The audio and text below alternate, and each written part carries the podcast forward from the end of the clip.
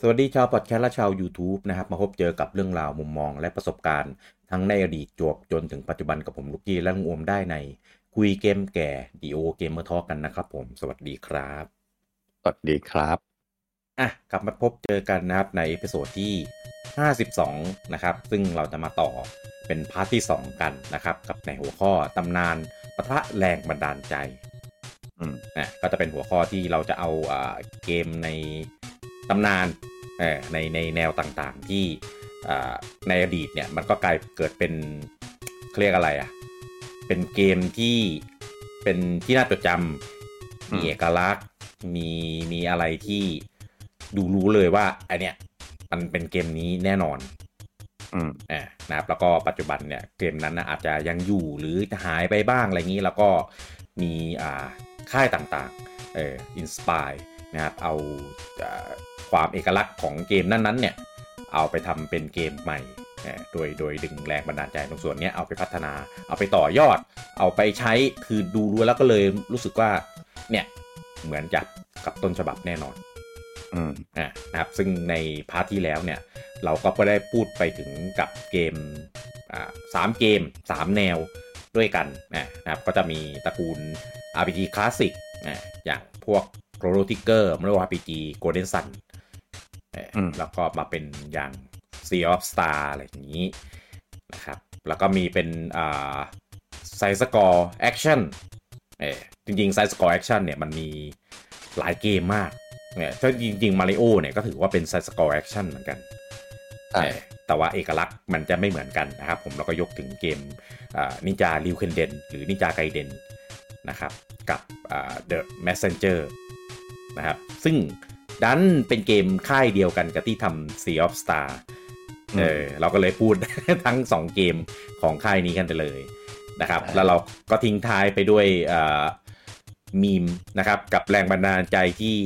ไม่น่าทำนะครับ ไม่น่าท กับ Mighty Number 9นะครับ จากล็อกแมนนะครับผมเอ่อแล้วก็เอ่อมาถึงสัปดาห์นี้นะครับ เราก็จะไปเน้นในส่วนของอีกแนวหนึ่งเอ่อซึ่งก็มันจะมีเกมอยู่ในอ่าตำนานเนี่ยอยู่ 2 เกมควบคู่ทำงานไปด้วยกันนะครับ นั่นก็คือเมโทรยและ Castlevania ผนึกกำลังกันกลายเป็น Metroidvania นะครับ ำอืม อ่าซึ่งผมไม่รู้นะว่าจุดเริ่มต้นของการตั้งแนวเกมว่า Metroidvania เนี่ย มันเริ่มมาเมื่อไหร่ อืม เออ เท่าที่ผมจำได้เนี่ย ครับ มันมาเรียก คือจริง ๆ มันน่าจะเรียกมาก่อนหน้านั้นแหละ แต่ว่าผม อืม ไม่เคยเห็น ม เออ ผมผมว่าเห็นคำศัพท์คำเนี้ยจริงๆจังๆอ่ะ ช่วงที่แบบเกมอินดี้มันบูมมากๆอ่ะ อ่าใช่ เออ เหมือนกับว่ามันมันจะมีอยู่ช่วงช่วงหนึ่งที่เกมอินดี้มันบูมออกมา ได้รับความนิยมมาก แล้วมันก็จะแนวเนี้ยมันก็จะเป็นแนวที่ค่ายอินดี้ชอบเอามาทำ อืม อ่า เพราะฉะนั้นก็เลยเป็นช่วงที่ผมได้เห็นคำเนี้ยบนบนอินเทอร์เน็ตบ่อยมาก อืม เออ แล้วก็เลยแบบ เออน่าสิ แล้วจริง ๆ แล้วมันมันเริ่มใช้ครั้งแรกกันมาตั้งแต่เมื่อไหร่อันเนี้ยผมไม่รู้จริง อืม ๆ อืม เพราะจริงๆ แล้วอะเมโทรวันนี้อ่านเนี่ยเรารู้กันว่ามาจากเมโทรกับแคสโซวเนียถูกไหม แต่ว่า อืม จริงๆ แล้วเกมเมโทรกับเกมแคสโซวเนียมันก็เป็นแอคชั่นแอเวนเจอร์ที่มีมุมมองแบบไซส์สกอร์ อืม เออแล้วมันเป็นเอกลักษณ์ยังไง อืม เออ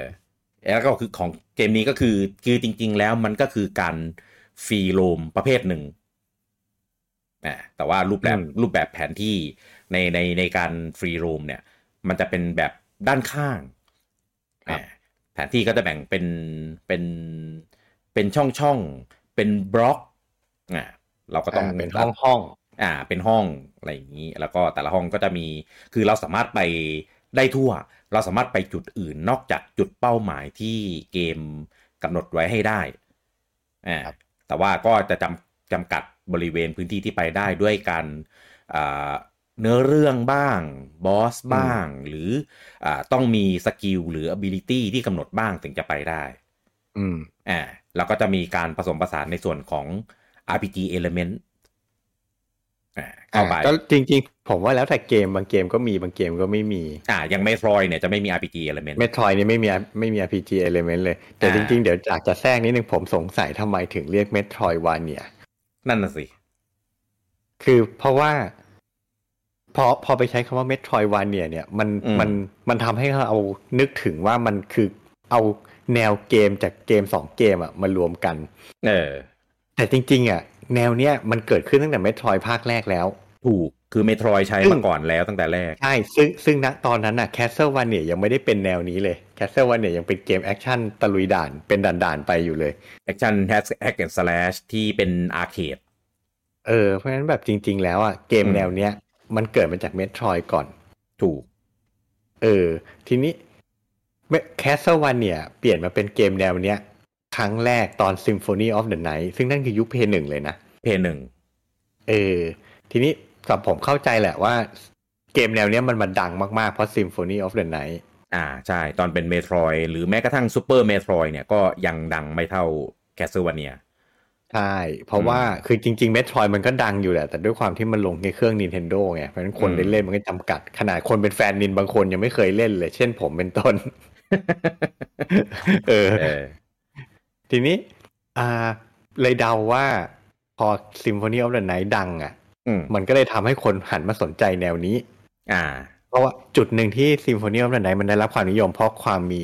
RPG element ของมันด้วยแหละผมว่า อ่าใช่ อ่าเพราะฉะนั้นมันเลยทำผมว่าคำว่าเมโทรวาเนียน่าจะเกิดหลังจากตอนหลังจากนี้แหละ หลังจากที่หลังจากซิมโฟนีออฟเดอะไนท์เกิดขึ้น อืม ใช่ใช่ อ่า เห็นด้วย เพราะฉะนั้นจริงๆแล้วคำว่าเมโทรวาเนียเนี่ยมันก็ก็คือเกมแนว Met- เกมแนวเมโทรยที่อาจจะมี RPG element ผสมอยู่ด้วยอ่ะ อืม ผมคิดว่าอย่างนั้นนะ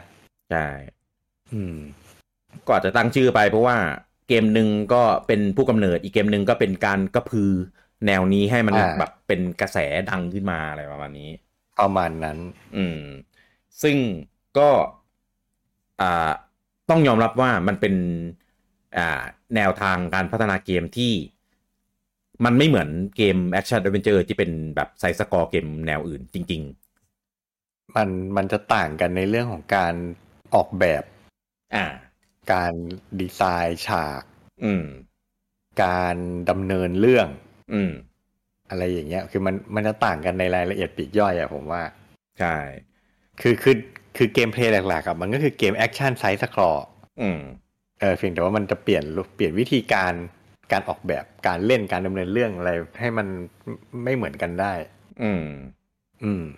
คือด่านเนี่ยจะต้องเป็นแบบสเกลใหญ่ที่ ใหญ่ ซอยย่อยออกเป็นห้องง่อง เป็นโซนโซนๆเป็นแอเรียเป็นรีเจียนอะไรเงี้ย อ่าใช่ ซึ่งซึ่งอันเนี้ยก็ก็ถือว่าเป็นการงานดีไซน์ที่ค่อนข้างทำยากกว่าแอคชั่น d อ e เ t เจอร์อันอื่น เพราะอันอื่นอย่างเช่น ถ้าเป็นไซส์สกอร์เนี่ยก็จะเป็นเป็นสเตจ อ่า อ่าหรืออย่างมาริโอเงี้ยโซนิกเงี้ยก็จะเป็นสเตจคอนทราเนี่ยก็จะเป็นสเตจเหมือนกันอ่าก็คือผ่านด่านก็จบอ่าก็จะไปด่านต่อไปเรื่อยๆเงี้ยซึ่งอันเนี้ยมันก็ทำด่านง่ายเพราะว่าแต่ละด่านอ่ะมันไม่ต้องเชื่อมต่อกัน ใช่มันจบในตัวของมัน ใช่ไปที่จุดเริ่มไปจุดเส้นชัยก็ถือว่าจบด่านเจอบอสเจออะไรก็ว่าไป อืม อืม แล้วถึงแม้จะทำให้แบบเข้าไปเล่นซ้ำได้ มันก็อีเวนต์ทุกอย่างในฉากมันก็เหมือนเดิม สคริปต์มันรันเหมือนเดิม อ่าใช่ถูกต้อง อืม เออแต่อย่างเมโทรวาเนียเนี่ยก็จะมีทั้งด่านที่เป็นเอ่อเป็นพอร์ตแพลตฟอร์มเมอร์มี อืม พัซ z l e มีศัตรูนะมีความลับซ่อนอยู่ อืม อ่าเป็นจุดเชื่อมต่อแอเรียมีฟาทาวเวลไปจุดต่างๆ ได้ในในในโซนอื่น มีบอสประจำฉาก มีจุดเช็คพอยต์มีจุดสแกนแผนที่โอ้คือคือว่าง่ายๆมันมันแทบจะเป็น เกือบจะเป็นโอเกมโอเพนเวิล์อยู่แล้วอะเอลิเมนต์ต่างๆ ที่ ก็ ที่มันมีอะนะ ก็ใช่ อ่าใช่ เพียงแต่ว่ามันนำเสนอมาในแบบไซส์สกอร์มุมมองด้านข้างตัวนั้นเอง อืม เออแมปก็จะกว้างก็จะเล่นได้ คือคือด้วยความที่พอมันเป็นไซส์สกอร์เนี่ยทำให้ระยะเวลาในการ explore ในแต่ละพื้นที่อ่ะมันก็ไม่ ครับ ได้ใช้เวลานานมากขนาดแบบเกม Open World ที่เป็นมุมมองแบบ third person แบบแบบฉากกว้างๆมุมมองหลังคนเล่นอะไรเงี้ยนะ อือฮึ เออ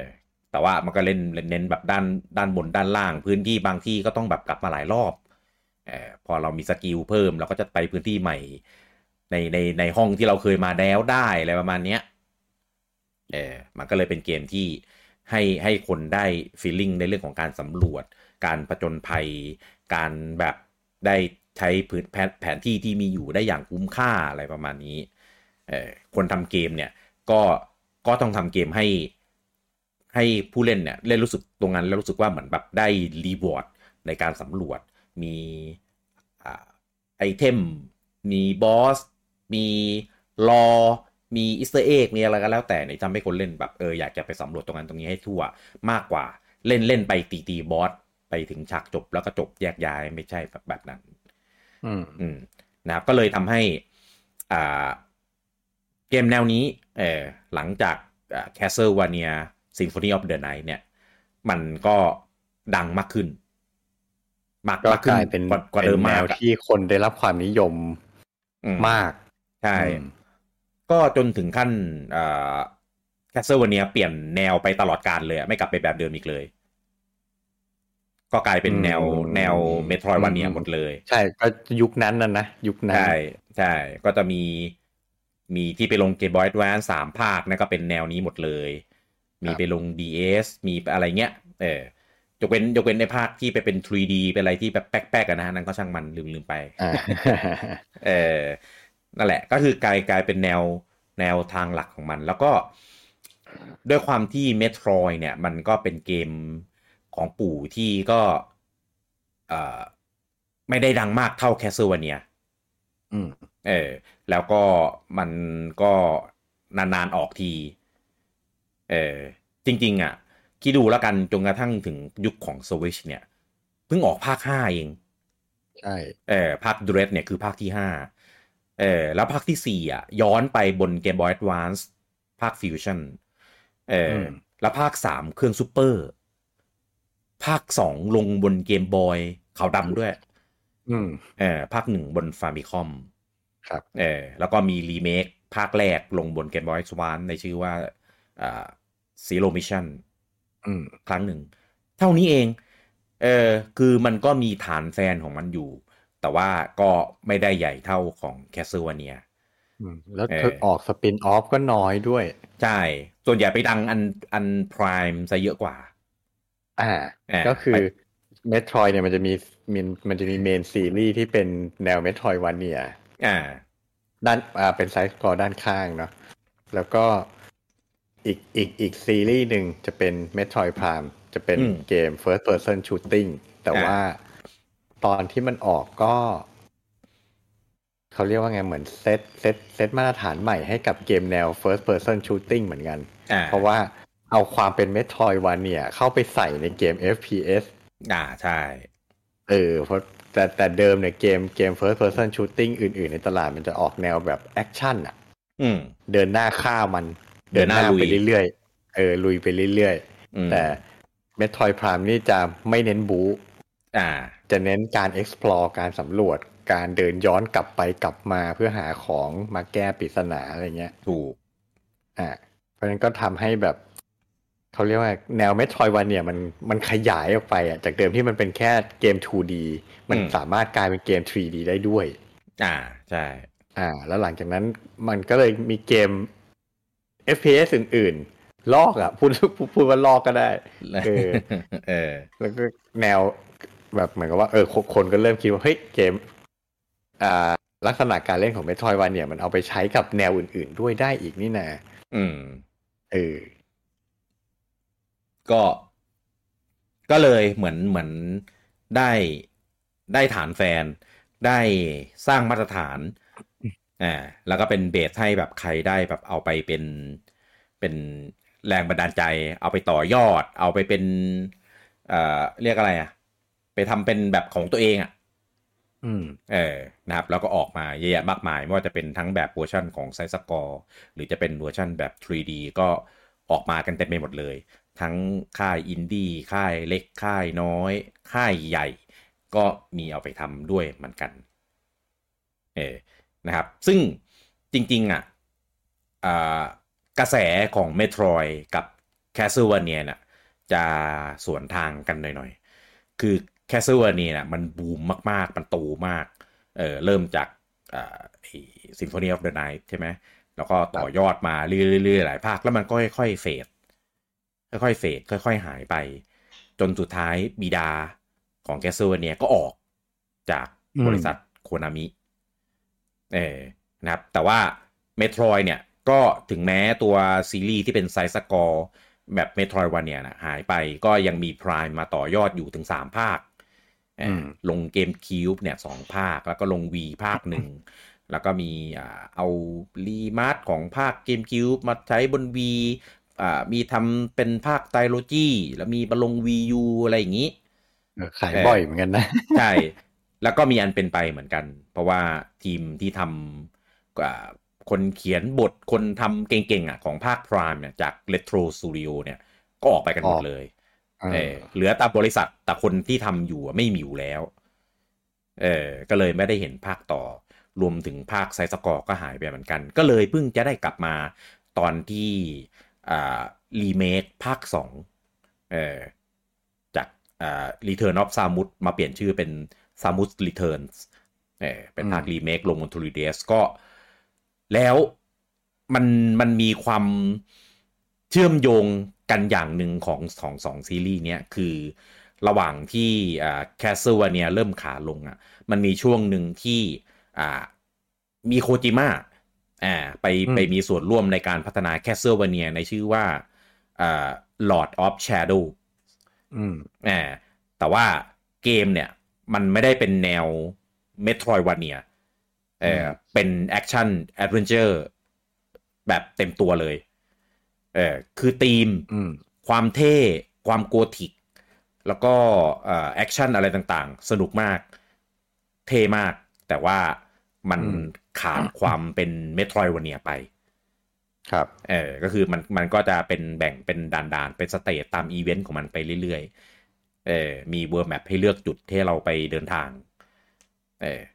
นะครับ ซึ่งทีมพัฒนาของ Lord of Shadow เนี่ย ก็คือทีมที่ชื่อว่า Mercury Stream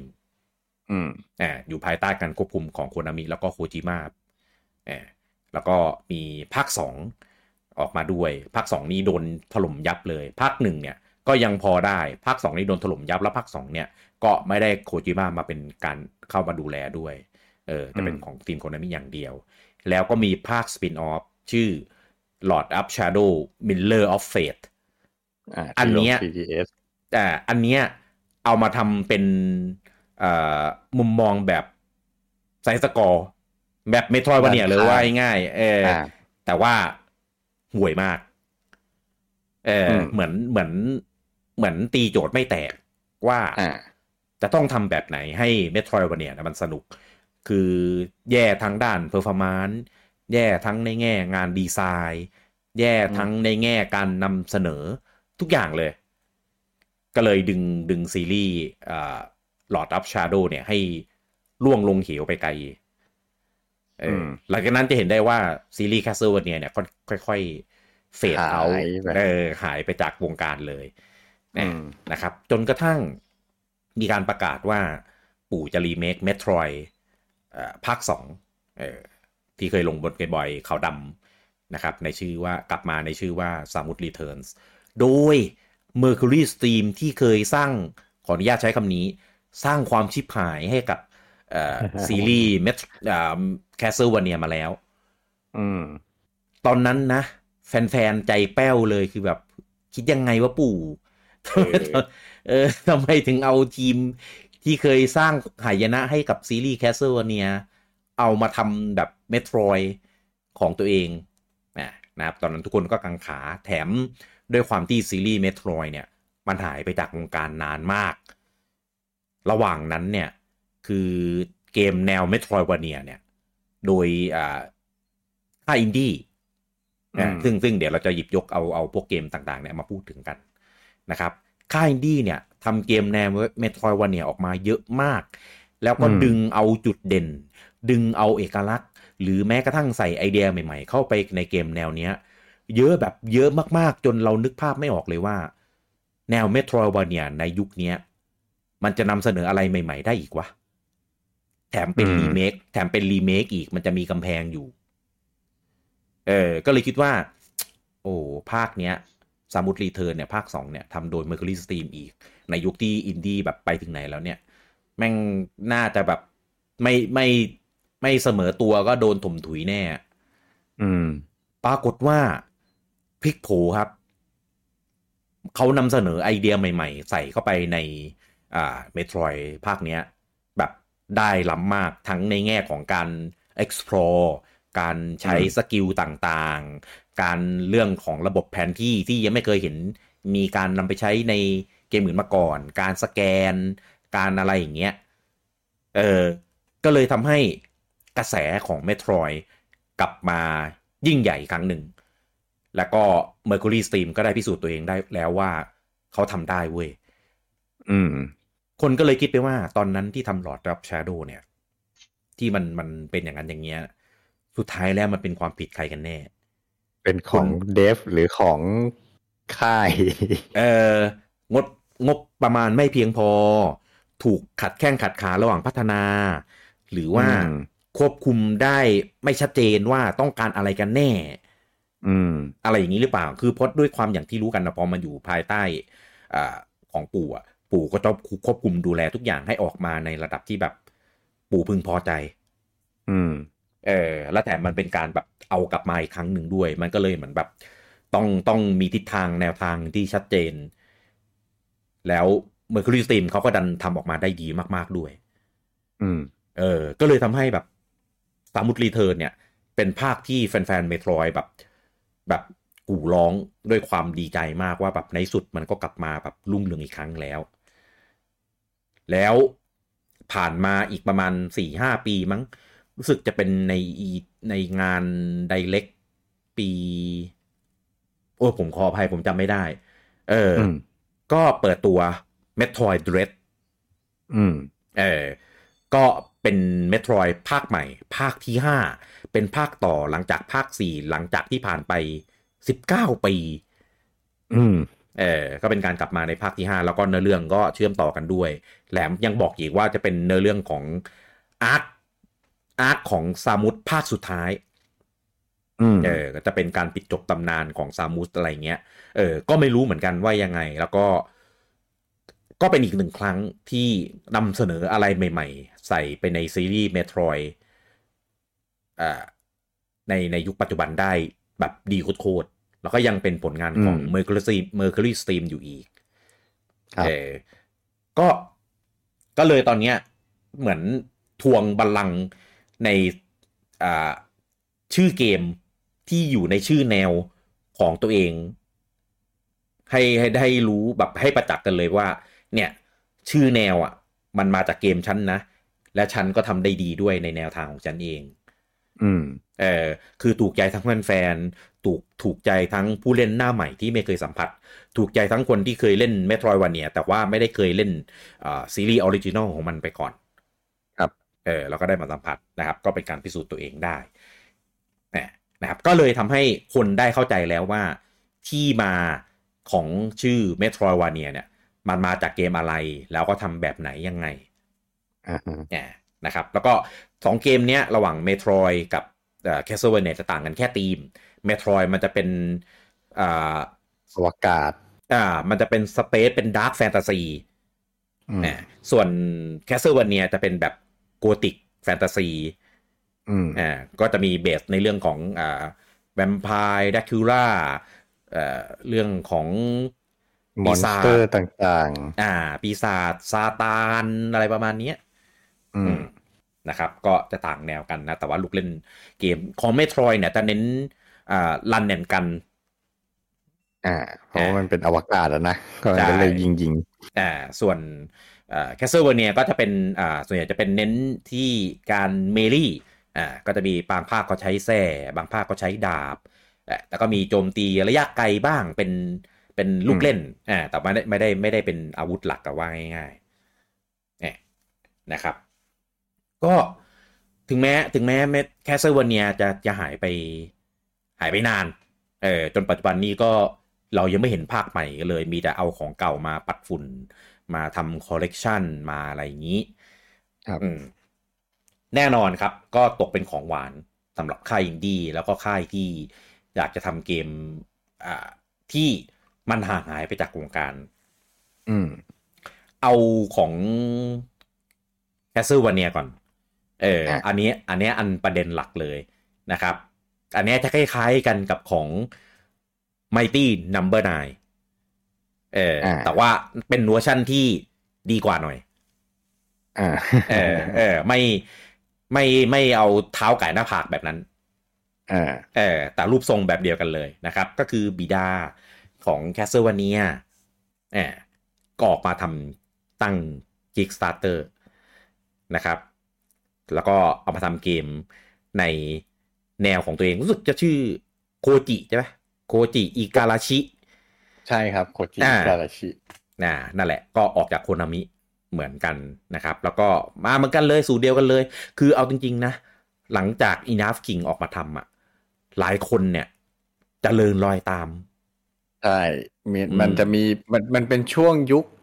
ถ้าจำไม่ผิดมันน่าจะช่วงยุคเพสาม อ่า อ่า ซึ่งซึ่งถ้าถ้าใครติดตามวงการเกมแบบใกล้ชิดอ่ะก็จะพอรู้แหละว่าช่วงยุคเพสามเนี่ยมันเป็นยุคแบบตกต่ำสุดๆ ของวงการเกมญี่ปุ่น อ่าใช่ อ่ะขายเกมขาดทุนเกมไม่ได้คุณภาพขายไม่ได้ตามเป้า แล้วก็แบบไล่พนักงานออก อืม ซึ่งมันมันยุคที่เนี่ย พวกพวกบุคลากรยุคเก่าๆ พวกบิดาทั้งหลายเนี่ย อ่า เริ่มเริ่มอยู่กับบริษัทเดิมของตัวเองไม่ได้ อืม แต่ อืม แต่มันก็แล้วแต่แล้วแต่สาเหตุอะนะแต่ละคนมันก็มีสาเหตุในการที่ออกจากบริษัทไม่เหมือนกันอ่ะ แต่ว่า อืม มันเป็นยุคที่เนี่ยพวกบิดาในยุคยุคเก่าๆ ออกจากบริษัทตัวเองเยอะมาก อืม ซึ่งนั่นแหละมันก็รวมถึงโคจิอิการาชิด้วย ซึ่งเอาจริงๆโคนามิเนี่ยหนักสุด อ่า เพราะว่ายุคนั้นเนี่ยมันเป็นยุคที่โคนามิเนี่ย พอพอดูผลประกอบการแล้วเนี่ยอ่ารายได้จากการทำทำวิดีโอเกมเนี่ย มันแย่มาก อืม จนถึงขั้นว่าหยุดทำวิดีโอเกม ลงเครื่องคอนโซลไปพักหนึ่งเลยอะ อืม ยุคนั้นน่ะ ครับ เพราะฉะนั้นนั่นแหละเขาเลยเล y o ออฟบุคลากรที่เกี่ยวกับการพัฒนาเกมออกหมด อืม อืม ก็โคจิอิการาชิก็เป็นหนึ่งในนั้นนะนะ ครับ ก็หลังจากนั้นก็ออกมาเปิด Kickstarter เหมือน อืม เอาเรียกว่าลอกกันบ้านอินาฟูเนะเลยล่ะ มันไม่น่าลอกเลยนะจริงๆแล้ว มัน เพราะว่ามามาสเต็ปแบบเดียวกันเลยครับ โปรโมท เออ ว่าอ่าเนี่ยเป็นบิดาจากเกม Castlevania มา อืม Kickstarter ทำเกมที่จะเป็น Spirit Successor เพ อื ราะ ม ว่าค่ายไม่ทำแล้วอะไรเงี้ย อ่า อ่า แล้วก็เปิดภาพมาเป็น Bloodstain Ritual of the Night อ่า Image ของเกมก็คือ Symphony of the Night เลย ครับ ชื่อก็ชื่อเกมยังเหมือนกันเลย Symphony of the Night กับ Ritual of the Night อืม เออเพียงแต่ว่าก็ก็สไตล์ดาร์กกอธิกฉากหลังก็เป็นปราสาท อืม เหมือนปราสาทแดคูล่าเลย อ่าใช่ อ่า เพียงแต่ว่าเปลี่ยนตัวละครจากจากจากผู้ชาย ผู้ชาย นักล่าแวมไพร์ไปเป็น เออ ผู้หญิง อ่า ที่ดูยังไงก็แหมน่าจะมีซัมติงเกี่ยวกับปีศาจอยู่ในตัว อ่าใช่ อะไรอย่างนั้นเราแบบ อืม เออดูดูภาพรวมมันมันก็คือแมันก็เหมือนแคสเซิลวันเนี่ยภาคหนึ่งกันแล้ววะ อ่าใช่ อ่า แต่ว่าด้วยความที่เหมือนตอนนั้น ถ้าผมจำไทม์ไลน์ไม่ผิดอะไมตี้มันยังไม่ออก อืม อ่า เพราะฉะนั้นแบบเขาเรียกไงความเชื่อมั่นใน Kickstarter กับโปรเจกต์ของบิดามันยังโอเคอยู่ อืม เพราะฉะนั้นโคจิกาชิก็ฟันดิ้งผ่านอย่างรวดเร็วเหมือนกัน อืม อ่า ใช่ใช่ซึ่งซึ่งซึ่งตอนอ่าตอนแรกสุดเลยอะที่เขาเริ่มเปิดเผยภาพในเกมอะไรเงี้ย โดนถล่มยับเหมือนกันนะ อ่าโดนถล่มพอสมควร เพราะว่า เออ ด้วยด้วยความที่ อันนี้มันมันต่างอย่างไมตี้นิดหน่อยไมตี้ถ้าฟังตอนที่แล้วผมจะบอกว่าตอนที่มาตอนที่มาเปิด Kickstarter เนี่ย อืม มีมีแค่ภาพคาแรคเตอร์ดีไซน์มาให้ดู ใช่ใช่ แต่ ใช่ คาแรคเตอร์ดีไซน์ของไมตี้นัมเบอร์นายอ่ะสวยมากครับ ดูดีมาก อ่าดูดีใช่ กลับกันในขณะที่ภาพคาแรคเตอร์ดีไซน์ของ Bloodstain เนี่ย อืม ดูแบบมันไม่ได้แย่นะ เพียงแต่มันดูแบบมันดูเชยอ่ะ อ่าใช่ดูเฉยดูอัปเดต อ่า ใช่ โดยเฉพาะอย่างยิ่งเมื่อเราเห็นภาพในเกม อืม แบบกราฟิกในเกมจริง ๆ อ่ะ อืม โหผมผมว่ามันกลายเป็นเกมที่เสียงแตกเลยอ่ะ อืม ผมคนหนึ่งอ่ะที่ไม่ชอบภาพของ Bloodstain เลย ไม่ชอบเหมือนกันในตอนแรกอะนะอันแรกสุดเลยอะ เออ มัน มัน มันไปใช้เทคนิคการทำภาพแบบ แหม ถ้าจะย้อนกลับไปแม่งเทียบเท่ากับยุคยุค DS เลยนะ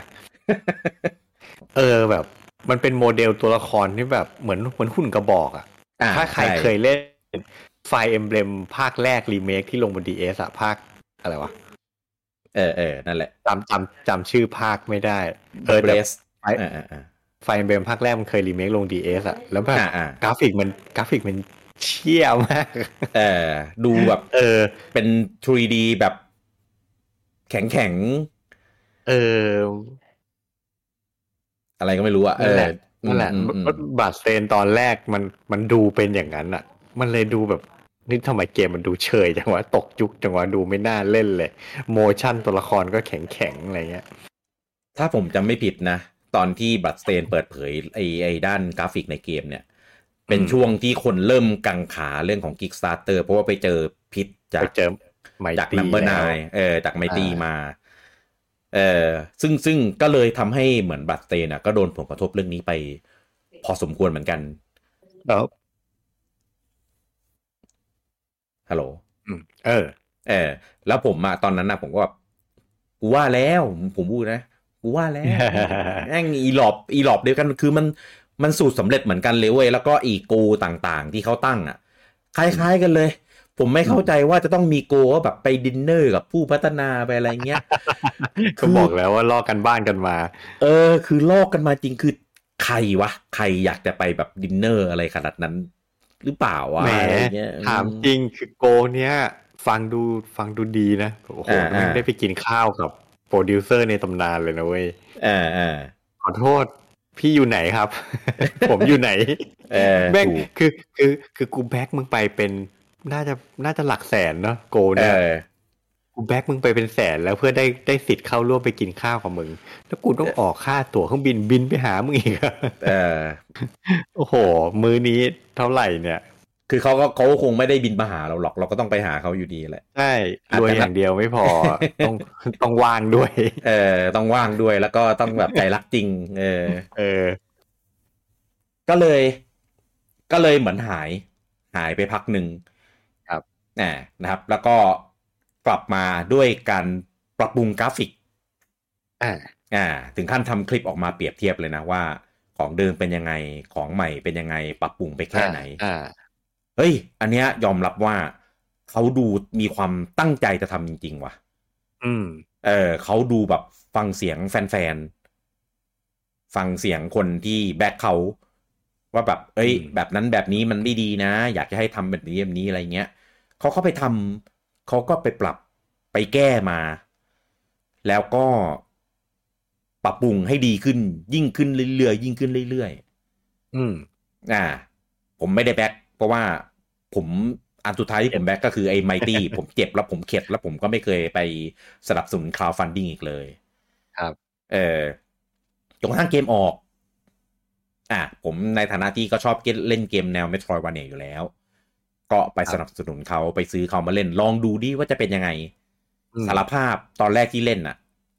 ใจเต็มไปด้วยความไบแอส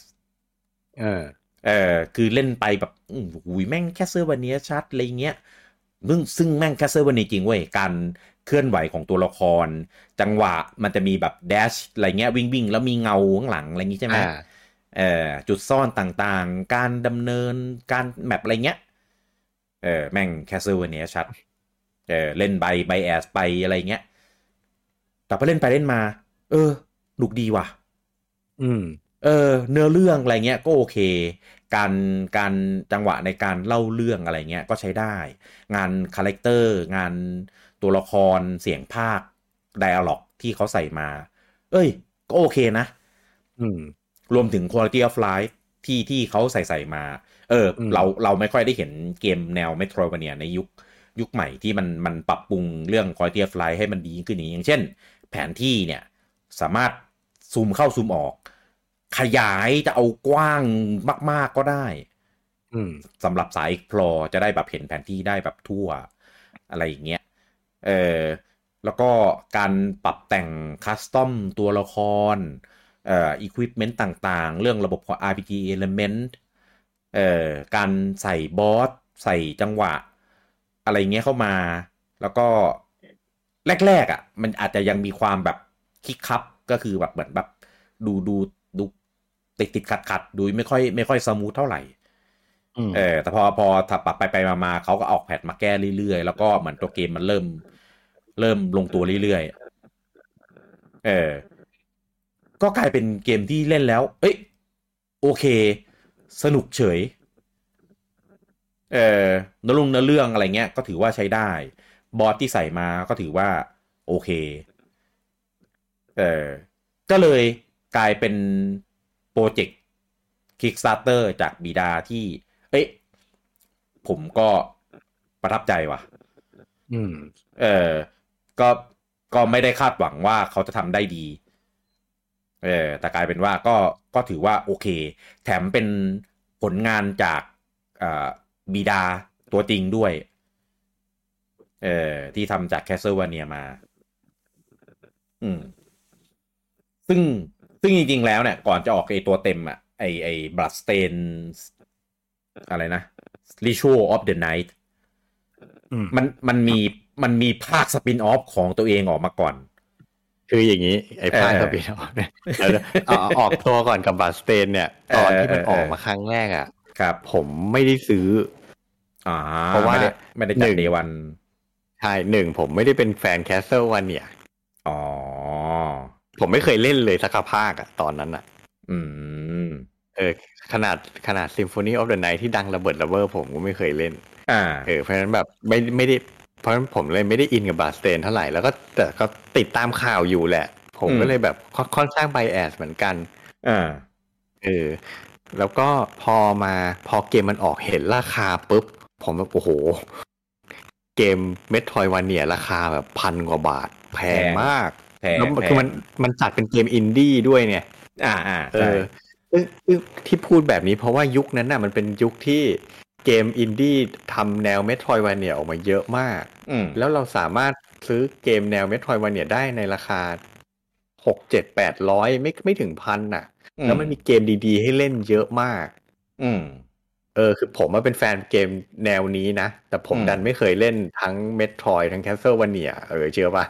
อืม ณตอนนั้นนะนะครับเออไอ้เมทรอยเคยเล่นมาบ้าง แต่ อ่า แคสเซิลวันเนียผมไม่เคยเล่นเลยเออแต่ อืม ผมมาเป็นแฟนเกมแนวแนวเมทรอยวันเนี่ย อืม คือผมเลยรู้สึกว่าแบบเฮ้ยมันอะไรกันวะเนี่ย แค่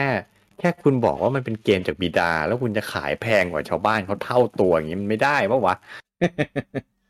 เออ แล้วแบบคือจากที่ติดตามดูข่าวมาตลอดอะก็คือพูดคุณภาพเกมคุณมันก็ไม่ได้ดูดีไปกว่าเกมอินดี้เลยนะ อืม เออผมก็เลยไม่ได้ซื้อ อ่า อ่า แต่ว่าพอมันออกสปินออฟ เออ อ่าสปินออฟคือ Curse of the Moon อ่า ซึ่งทำโดย Inti Create อีกแล้วครับ อ่า ใช่ ผมว่าเป็นแฟนเกม Inti Create ครับ อืม อ๋อ อ่าแล้วผมผมชอบเล่นเกมแนวไซส์คอ8บิตอะไรเงี้ยอยู่แล้ว อืม พอมันออกพอ Curse of the Moon ออกมาผมเลยซื้อครับ อืม ทั้งที่ตัวเกมหลักผมไม่ซื้อเออ พอมาเล่น Curse of the Moon Curse of เอ the อ Moon เป็นแนว Castlevania ดั้งเดิม อ่า ถูกต้อง เออ ที่ที่เร็วเร็วกว่า อืม Castlevania นิดหน่อย นิดหน่อย ใช่ ใช่ไหม ใช่ นิดหน่อย อื อ่าม แล้วก็มีการเปลี่ยนตัวละครได้เพราะฉะนั้นแบบการเล่นมันจะหลากหลายหน่อย อืม ซึ่งผมผมพูดได้เต็มปากว่าผมกลายเป็นแฟน Curse of the Moon ไปเลยครับ ผม เล่นภาคแรกจนจบ แล้ว เป็น ผมก็ซื้อภาคส องเออแต่ภาคสองผมยังไม่จบหรอกนะ อ่าอ่า แต่ว่าสนุกมากสนุกมาก อืม อ่าซึ่งอ่าหลังจากนั้นอ่ะ ผมก็เลยลองพยายามแบบ เออเราอ่ะมาเล่นเล่นเกมแนวเนี้ยเยอะแล้วเราลองกลับไปเล่นเกมดั้งเดิมของมันดูสิไปเล่น อืม Castlevania ภาคเก่าๆ อืม ผมบอกเลยว่า อันนี้ในในในความรู้สึกผมส่วนตัวผมคนเดียวเลยนะ ครับ Curse of the Moon เนี่ยสนุกกว่า Castlevania เยอะเลย อ๋อ มันเป็นเกมยุคใหม่อ่ะ เออ ใช่ มันมันปรับมันปรับหลาย ๆ อย่างให้มันแบบถูกจริตคนเล่นยุคนี้มากขึ้น แล้วก็ อื อะไรที่มันน่าลำไยในแคสเซิลวันเนี่ยเขาก็ตัดออกอ่ะ อ่าใช่ เออ มันมันมันเฟรนลี่กับคนเล่นมากกว่า อืม เพราะฉะนั้นจริง ๆ ถ้าบอกว่าอ่า Ritual of the Night จะเป็น Spirit Successor ของเกมแนว Metroidvania Spirit of Successor ของ Symphony of the Night อะนะ อืม ผมจะพูดว่า Curse of the Moon เนี่ย จะเรียกว่าเป็น Spirit Successor of Castlevania แบบ ใช่ ดั้งเดิมก็ก็ไม่ผิดอ่ะ อ่าใช่ แล้วแล้วผมผมผมกล้าพูดเลยว่ามันเป็น Spirit Successor ที่เทียบเคียงได้ หรืออาจจะดีกว่า อืม ของเก่าด้วยซ้ำ อืม เออเพราะฉะนั้นถ้าใครยังไม่เคยเล่น Curse of the Moon ผมเชียร์ให้ไปหามาเล่นกัน ถ้าใครชอบเล่น Castlevania แบบดั้งเดิมนะ อ่า เออ ดีมาก ๆ ครับ เออ ดีจริ ส่ว ง น ดีจริ ส่ว ง น Ritual ใช่ ส่วนส่วน Bloodstained Ritual of the Night เนี่ย อ่า อ่า สุดท้ายแล้วผมก็รอรอมันลดราคา ผมก็อยากเล่นแหละ ผมอยากลองว่าแบบ อืม เออ Spirit of Successor จากบิดามันจะสักแค่ไหนกัน อ่าอ่า ผมก็รอแล้วรออีก จนล่าสุดผมกดใน Xbox มาไม่กี่ร้อยบาทหรอก โอ้ แต่ยัง นี่เพิ่ ไม่ ง ว่างเล่น เพิ่งเล่นใน Xbox นี่เองเนี่ย ใช่ อ่าอ่า เออแบบเหมือนผมเคยกดเดโมมาเล่นในเครื่องไหนสักเครื่องหนึ่งอะแล้ว เพสี่ แบบ ป่ะ อาจจะมั้งจำไม่ได้แล้ว แต่เหมือนตอนนั้นมันยังไม่ได้แพทชไง อ่าอ่าอ่า เออ มันก็เลยยังไม่ค่อยดีเท่าไหร่อะเออแต่แบบ อืม หลังจากที่มัน เนี่ย พอมันอัพเป็นเวอร์ชั่นสุดสุดท้ายแล้วอะผมก็ซื้อตอนลดราคามา แต่ผมยังไม่ว่างเล่น เออ จนจนตอนนี้ได้เล่นยัง ยังเลย อ่า โอเค ก็ อย่างนี้ ไอ้ภาคที่ลุงโอมเป็นแฟนเนี่ย ที่ทำโดยอินดิเคเ e เนี่ย อ่ะ ภาค Curse of the Moon เนี่ย ก็เป็น ครับ ภาคที่คือก็อินสปายเลยจาก Castlevania ตัวคลาสสิกเลย เออ ซึ่งซึ่งไอไอระบบแบบเนี้ย ไม่ได้ไม่ได้แปลว่าบัตรไอไออะไรวะคือซอฟ the Moon เนี่ยทำเป็นครั้งแรก อ่า อ่าคือแคสเซิลเวเนียเคยทำมาครั้งหนึ่งแล้วที่ภาคสาม อ่า อ่าใช่ ที่ ก็ เปลี่ยนตัวได้ใช่ไหม อ่า มีเปลี่ยนตัวได้ มีมีสเตทเนี่ย จะมีทางแยกไปได้หลายทาง อืม อ่าแล้วก็จะไปเจอเจอบอสแบบตัวเดิม แต่ว่าเส้นทางเส้นทางในการไปหาบอสเนี่ยเป็นแบบ แล้วแล้วแต่ว่าเราอยากจะไปทางไหนฟิล อ่า ฟิลเหมือน มีมัลติรูท อ่าอ่าใช่ฟิลเหมือนเอ่อเหมือนเหมือน House of the Dead อะที่มันจะมีทางแยก อ่าอ่า นู่นนี่ อ่านั่ นั่นแต่สุดท้ายก็ไปบรรจบที่ที่จุดเดิมอะตัว ไรอ เดียว ย่างเงี้ กั ย นอ่า ใช่ใช่ทำให้เราได้เล่นหลายรอบแบบอยากจะไปเจอ อยากจะลองเข้าทางนั้นดูทางนี้ดูอะไรประมาณนี้ อ่า อ่าแล้วแถมมันมันสลับตัวเล่นได้ด้วยอะไรเงี้ย มันก็จะยิ่งยิ่งเพิ่มความหลากหลายเข้าไปอีก คือ เออ จริงๆ Curse of the Moon เนี่ยการสลับตัววัตถุประสงค์จริง ๆ มันไม่ใช่เพื่อเพื่อ replay value ให้เล่นได้หลาย ๆ รอบนะ อ่า แต่มันคือแต่ละแต่ละจุดแต่ละช่วงในแต่ละด่านอ่ะ มันต้องใช้ความสามารถของของตัวละครไม่เหมือนกันอ่ะ อ่า มั มัน มันไม่ใช่มันมันไม่ใช่พัซเซิลที่ว่าต้องใช้ตัวนี้เท่านั้นถึงจะผ่านนะ แต่ว่ามันจะมีช่วงเนี้ยที่เหมาะกับตัวละครเนี้ยถ้าใช้ตัวนี้จะผ่านได้ง่าย อ่า อ่ะแล้วพอไปถึงอีกช่วงหนึ่งก็ควรจะต้องเปลี่ยนไปเล่นอีกตัวหนึ่ง เพราะว่าความสามารถมันเหมาะกับช่วงนี้มากกว่า อืม เพราะฉะนั้นถ้าแบบตัวใดตัวหนึ่งตายไปปุ๊บ คุณจะยากละ ชีวิตคุณจะยากละ เอ เอ อ อเพราะว่าช่วงนี้ควรจะใช้ตัวเนี้ย แต่มันดันตายไปแล้วอ่ะ ใช่ เออ รวมรวมถึงไอ้นี่ด้วยรูทอ่า บาง อ่า รูทก็ต้องใช้ตัวนี้เพื่อแบบ อ่ะ ไป ถูก เท่านั้น ถูกมันจะมีบางรูทที่ต้องใช้ตัวนี้เท่านั้น อ่า ถ้าตัวนี้ตายไปแล้วก็เข้ารูทนี้ไม่ได้ อ่าถูก ประมาณนี้ แล้วก็ตัวเกมเนี่ยทำกราฟิกเป็นสไตล์แบบ8บิต ก็เหมือนแคสเซิลวาเนียเลย อ่า ใช่ คือ โอ้โห แคสเซอร์วเนียชัด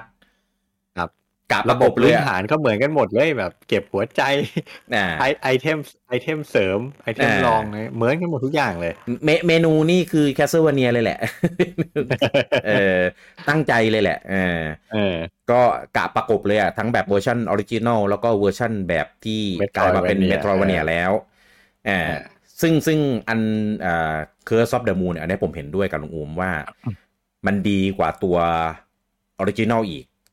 เออ ถึงแม้จะเป็นไอเวอร์ชันออริจินอลที่เป็นภาคหลังๆก็ตาม อืม เออผมว่าอันนั้นน่ะมันอาร์เคดจนเกินไป อ่า แล้วก็ทำตัวเกมมาแบบคือสเตตอะไม่เยอะมาก แต่ว่าให้ยากเข้าไว้ อ่า เอ่อการเคลื่อนไหวการควบคุมตัวละครก็จะแบบอึดอัด อืม ทำอะไรไม่ได้ดั่งใจโดนศัตรูโดนทีนึงก็กระเด็นถอยหลัง ตกเขวตายมั่งอะไรอย่างเงี้ย เรียกว่า เออ ทำมาคือแคสเซวเนียเนี่ย หลักการในการดีไซน์สเตทเนี่ย เออ สรุปได้สั้นๆ แค่สองพยางค์ เอ อ คือดักควาย เออ คือทำอะไรก็ได้อะที่มันดักให้คนเล่นตายอะ ประมาณมาไคมูระแหละ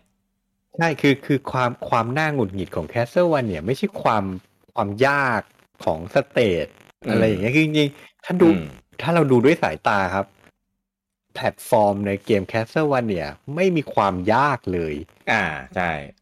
เออ แต่เราตายกันบ่อยๆ เพราะมันชอบเอากับดัก เอาศัตรูมาวางไว้ในจุด ดัก เออ ควายอะที่แบบพอเราไปถึงปุ๊บ เราจะชนศัตรูแล้วเราก็จะกระเด็น ใช่ ตกเหวตาย เป็นอย่างเงี้ยทั้งเกม พอโดดข้ามเหวปุ๊บอ่ะจะมีตัวอะไรบินมาชนเราแหละ เออ เอออะไรแบบเนี้ยเราต้องกระดึบกระดึบกระดึบให้ตัวนั้นนะมันบินผ่านไปก่อน หรือเราข้ามไปก่อนแล้วเราค่อยข้ามไปอะไรอย่างเงี้ย อืม เออถ้าไปแบบรีบไม่ระวังก็โดนโดนแน่ๆนะครับประประมาณนี้ เออแต่ว่าคือคือของไอ้ Curse of the Moon น่ะมีบ้าง แต่ว่าไม่ไม่ได้แบบขนาดแบบแบบ ไม่เยอะคือ เออไม่อันแฟร์ขนาดนั้นอ่ะ มันเน้นมันเน้นเขาเรียกว่าไงอะมันเน้นให้เราสู้ได้แบบสนุกสนุกๆมากกว่า อ่า ให้เราได้แอคชั่นเยอะ ใช่ ๆ ให้คนเล่นได้ใช้ เยอะกว่า Castlevania ให้คนเล่นได้ใช้สกิลในการเล่น อ่า อ่าใช่ ก็เลยแล้วแถมยิ่งพอประกอบกับมันเป็นเกมในยุคสมัยใหม่ด้วย ก็เลยทำให้มัน อ่า แบบ quality of life อะไรก็ดีหน่อย อ่าใช่ดีกว่า โอเคกว่าลงตัวกว่านะครับ ก็อันเนี้ยสรุปเลยอันเนี้ยเหมือนผมคิดเหมือนลุงอูมก็คือ ดีกว่า ดีกว่าต้นฉบับ ครับ เออเป็นแคสเซอร์เวเนียแบบสไตล์ออริจินอลแต่แบบปรับปรุงใหม่ในยุคสมัยแบบปัจจุบัน อ่า เออแถมออกมาสองภาค อืม ภาคแรกผมเล่นรวดเดียวจบเลยเพราะว่าสนุกมาก ครับ ภาคสองเนี่ยผมว่าดรอปไปหน่อย ภาคสองผมว่าเขาพยายามจะทำให้เกมมันกว้างขึ้น เออ ตัวละครแบบหลากหลายขึ้น อืม มันเลยยาก ยากขึ้น เออผมว่าผมว่ามันเยอะไปไม่ได้หมายถึงแบบอะไรมันแบบไอคอนเทนต์เยอะนะ ผมว่ามันแบบ มัน มันเยอะ ลำใหญ่ไปหน่อยอ่ะ เออ เออ ใช่มันเยอะจนลำไยอ่ะ เหมือนกับมันมันแม้ เกิ กระ นพ ทั่ องดี ตัวละครเราอ่ะ ตัวละคร อืม เราอะความสามารถมันเยอะขึ้น อืม แล้วมันเลยแบบบางทีเล่นเราก็งงอ่ะว่าแบบเฮ้ยตรงนี้กูควรต้องใช้ความสามารถไหนกันแน่วะ อ่าอ่าใช่ใช่ เออ อะไรประมาณนั้น เออ ผมก็เลยเหมือนลงงมเลยครับ ยังไม่จบภาคสองเหมือนกัน ใช่ เออ ผมมีหมดเลย แต่สนุกนะจริงๆมันก็สนุกแหละ ผมว่ามัน อืม ก็เป็นเกมที่ดีเหมือนกัน อืมอืมอ่ะเราพอเป็นเมนซีรีส์อ่าตัว Ritual อืม of the Night อันเนี้ยก็เป็นเกมที่ดีนะครับเล่นได้สนุกงานดีไซน์อะไรเงี้ยคือโอเคเลยนะครับ แต่ถ้าเทียบกับตำนานเอออย่างปลายยอดสุดของ Castlevania ก็จะเป็น Symphony of the Night ใช่ไหมถูกแล้ว อ่า ไม่มีไม่มีภาคไหนดีกว่านั้นอีกแล้ว อืม เออไม่ไม่นับด้าน Quality of Life นะ อ่า เออเพราะว่า เอาแค่เรื่องของการดีไซน์ ใช่ ดีไซน์ อืม เรื่องของสเตจเรื่องของระบบ เรื่องของการเจออีเวนต์ต่าง อืมอืม ๆ แผนที่ที่ให้ explore อะไรเงี้ย อืม เออบัตสเตนยังสู้ไม่ได้ อืม เออ อยากจะพูดถึงซิมโฟนี of the Night นิดนึง อืม ถึงแม้จะไม่เคยเล่น ฮะ แต่ผมว่าฮะ งมพูดเป็นเล่น ผมผมผมไม่ใช่ไม่ไม่ถึงกับไม่เคยเล่น ผมก็ผมก็เล่นแหละ แต่เล่นไปได้ไม่เยอะเท่าไหร่ แต่ๆเนี่ยรอ เออ เออเออเออ ไม่แต่ว่าคือสิ่งที่ผมทึ่งมากๆเลยอ่ะ คื เอ อ อ เอ็นเกมคอนเทนต์ของเขาอ่ะ อ่า อีปราสาทกลับหัวอะ อืม คือบางคนอาจจะไม่รู้นะ ก็คิดแค่ว่าแบบเออก็แค่เอาเอาด่านมากลับบนกลับล่างอะ่ะ อืม แต่จริงๆในแง่เลเวลดีไซน์อ่ะ นั่นคือแบบแม่งคิดได้ยังไงอะ่ะ อ่าใช่ มันไม่ใช่แค่เอาแผนที่มากลับหัวแล้วมันจะเล่นได้เลยนะครับ อืม ใช่ปะเพราะมันเพราะบางจุดอะบางจุดแบบพอคุณกลับหัวปุ๊บที่ยืนมันหายอะ มันไม่เหมือนเดิมไง มันไม่เหมือนเดิมใช่เพราะมันเข้าบอกว่าคุณต้องดีไซน์ เหมือนกับว่า ตอนที่คุณดีไซน์ฉากอะคุณต้องคิดมาแล้วอะว่า เวลากลับหัวจะยืนได้ ใช่เล่นรอบแรกมันจะเป็นแบบนี้พอเล่นรอบสองกลับหัวแล้วมันจะกลายเป็นแบบนี้แล้วมันจะเล่นได้ไหมอ่ะ อ่า เออคือมัน ใช่ มันนั่นคือเพราะฉะนั้นจริง ๆ แล้วมันไม่ใช่คือการเอาเกม ไม่ใช่ไม่ใช่การเอาฉากเดิมมากลับหัวนะมันคือการดีไซน์เกมสองเกมอยู่ไว้ในเกมเดียวกันนะเว้ย ใช่ คือดีไซน์เผื่อ เออนะ เอาไว้แต่แรกอ่ะ ใช่นั่นคือแบบโหมันแบบเจ๋งมากเลยนะ คือ อืม เหมือนคุณได้เล่นเกมสองเกมอ่ะไม่ใช่เกม อืม ไม่ใช่เล่นเกมเดิมสองรอบนะเว้ย อืม เออ เนื้อลงเนื้อเรื่องอะไร นั่น ก็ แหละ ดี น มาก นว้าวมากนะตรงเนี้ยเออ ๆ ใช่ อ่าตัวละครก็เท่ เท่ เอ่อการเล่าเรื่องอะไรเงี้ยโหสุดยอดมาก คือเท่จนขนาดว่าเดิมซีรีส์แคสเซิลวันเนี่ย ตัวเอกคือตระกูลเบลมอนต์อะ อ่า คนบางคนแม่งมาเริ่มเล่นที่ภาคภาคนี้อะภาคซิงโคเนียลโดนไนอะ เอ อ แม่งไม่รู้จักเบลมอนต์ไปเลย พ ก็ ระเอกของพระเอกของแคสเซิลวันเนี่ยคืออลูคาร์ดไปเลย เอ่าใช่ เออ เออแล้วประเด็นคือก็ไม่ได้ใช้แทร่ด้วย ใช่ เออ เพราะฉะนั้นเรียกเกมแซ่ไม่ได้แล้ว ไม่ได้ เออ ผมว่าคนน่าจะเลิกเลิกเรียกว่าเกมแซ่เพราะภาคนี้ละมั้ง เออ เออคือจริงๆอ่ะไอเดียมุกต่างๆที่เขาใส่มาก็ล้ำมากเลยนะ เพราะว่าอย่าง Symphony of the Night เนี่ยพอเริ่มเกมมาเนี่ย เราไม่ได้เล่นเป็นอลูคาดนะครับ ครับ เราจะได้เล่นเป็นตอนท้ายของลิกเตอร์ อ่า เอ่อในภาคเอ่ออะไรวะ อะไรบลัดลอนโดบลัด ลอนดอฟบลัด เออลอนโดบลัดคือซึ่ ซึ่ ง ง เป็น ถึงจะไม่ได้เป็นแฟนถึงจะไม่เคยเล่นนะผมก็ไปอ่านประวัติมันมาเยอะมาก อ๋อโอเค ลยนะ Castlevania เอ อผมสนใจแต่ผมไม่เล่น เออซึ่งซึ่งก็เป็นได้เล่นตอนตอนท้ายทำให้ได้รู้ว่าก่อนที่จะมาถึงภาคของ Symphony of the Night ในภาคอลูคาดเนี่ย ก่อนหน้านั้นอะมันเกิดอะไรขึ้นมา อ่า มันเชื่อมโยงกันมายังไง เออซึ่งเราไม่เคยเจอเกมไหนทำแบบนี้ครับ ครับ ให้ได้ไปเล่นตัวของภาคที่แล้ว สู้บอสของตัวภาคที่แล้ว และระบบคนละเรื่องกับภาคปัจจุบัน เออเออช่วงแรกๆมันจะเป็นแบบ ระบบเก่าเลย แบบอักเก่าใช่ไหม เออ ตอนแรกที่ผมเล่นอ่ะ ผมก็ไม่ได้อะไรก็ก็เหมือนเดิมนี่หว่าก็เดินเดินเดินไป อืม อ้าว สู้บอสแล้วอะไรเงี้ย มันจะแบบ เพราะว่ามันจะมีมีเกม Castlevania บางภาคที่ มันจะให้เรามาเจออยู่หน้าบอสเลย แล้วก็ล่วง อ่า ล่วง อ่า เออสกิลหาย แล้วก็ไปเริ่มใหม่อะไร มัน เงี้ย เป็นมุกของเกมแนวนี้เลย ใช่ แต่อันนี้ไม่ใช่ครับ ให้สู้จนชนะเลยครับ จนผ่านเลยครับ ครับ เออ แล้วก็จบ จบในเรื่องอันนั้นไป แล้วก็ตัดมาเป็นยุคต่อไปที่ได้เล่นเป็นอารุคาด อ่า เหมือนเป็นสัญลักษณ์อะว่าแบบเฮ้ยเราจะส่งมอบ อ่า ในเรื่องจากจากเบลมอนต์ไปให้อลูคาร์ดแล้วนะ แนว เออ เกมจะเปลี่ยนไปแล้วนะ ซึ่ง เจ๋งนะในในแง่ของการดีไซน์การเล่าเรื่องนี่คือโคตรเจ๋งเลยนะ อ่าใช่ เออ เจ๋งมากเท่มากแล้วเขาก็ดีไซน์ตัวสเตจในปราสาทเนี่ยได้ดีคือคือแต่ละโซนแต่อะไรของปราสาทเนี่ยคือทำออกมาได้ได้สอดคล้องกันกับโมเดลของปราสาทที่ที่เป็นเหมือนมาแบบเป็นโครงสร้างของมันจริงๆอะ ครับ เออลงใต้ดินลงคุก เป็นสวน เป็นโซน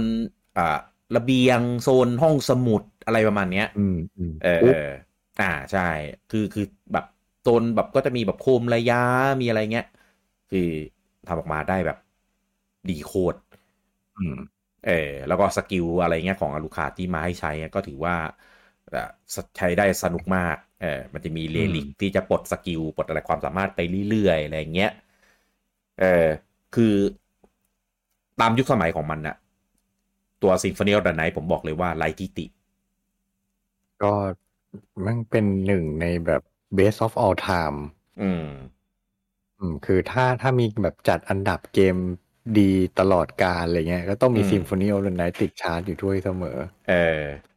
มันเป็นมันเป็นภาพจำวัยเด็กของหลายๆคนด้วยแหละ อืม ไม่อันนี้ไม่ได้หมายความว่าไบแอสนะครับ คือเกมมันดีจริง ๆ แต่ว่าด้วยความ จริงๆ ที่มันก็บวกความนอสเซาเจียเข้าไปอีก อ่ บางคนบางคนได้เล่นแคสเซิลวานเนียที่ภาคนี้เป็นภาคแรก อืม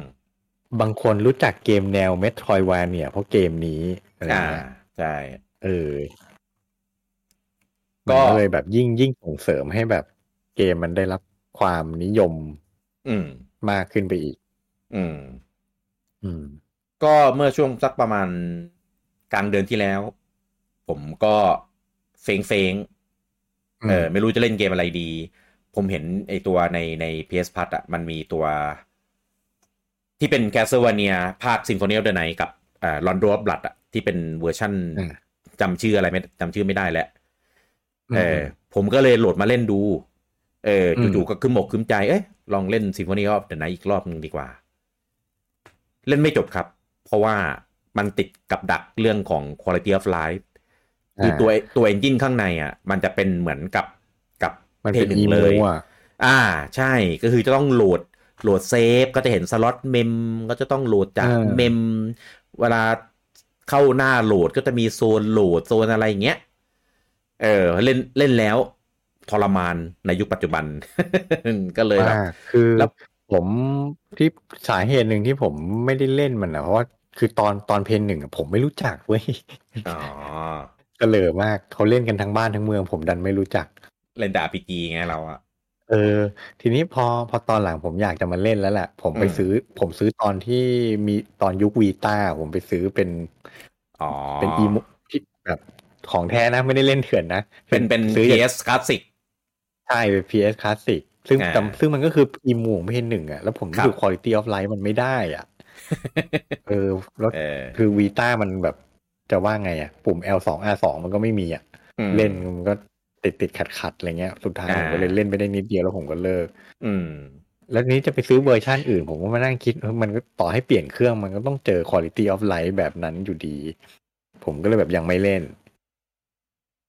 แล้วทีนี้สิ่งที่ผมที่ผมมองโคนามิอยู่ตอนเนี้ยคือ อืม มันเอาแคสเซิลวเนียมาทำคอลเลกชันอ่ะสองชุดแล้ว อืม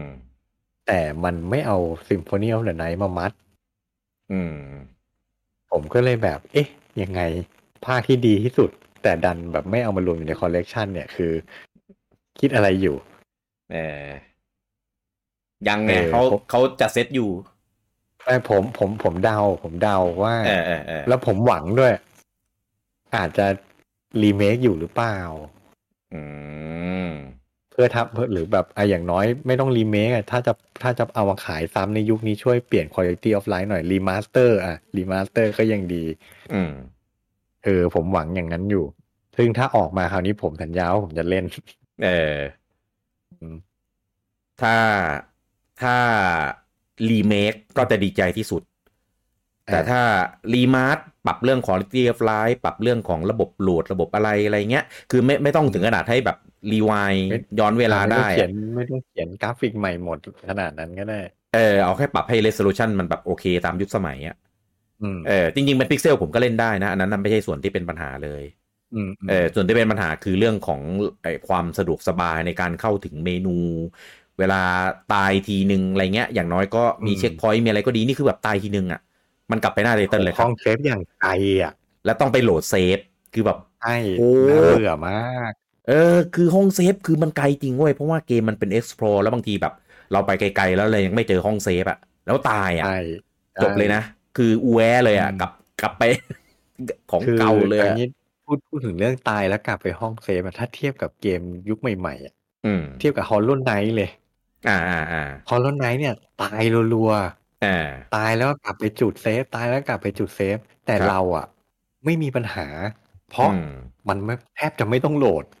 อ่า มั ใช่ เล่น ใช่ ได้อย่าง ใช่ ต่อเนื่องใช่ ใช่ มันเลย ใช่ ไม่น่าหงุดหงิด อืม แต่ อืมอืม แต่อีซิมโฟเนียวันไหนอะตายทีโอ้โห แม่งโหล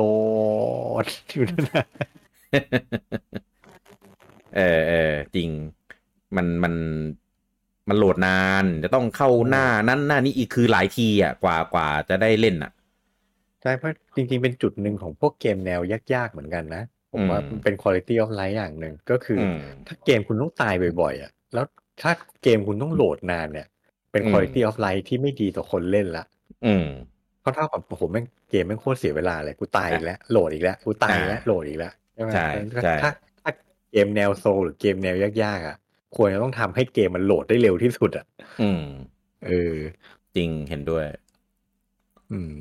อืม แล้วเกมก็ไม่ได้ง่ายนะ ก็มีโอกาสที่เราจะตายได้แบบสูงมากอ่ะ จริงจริงพวกนี้มันไหนดูเผินๆเหมือนเหมือนไม่ยากแต่จริงๆมันก็แอบยากอยู่เหมือนกัน ใช่ มันมันคือตัวละครมันจะมีความคลัมซี่ของแคสเซิลวาเนียอยู่อะเดิน อ่า ช้า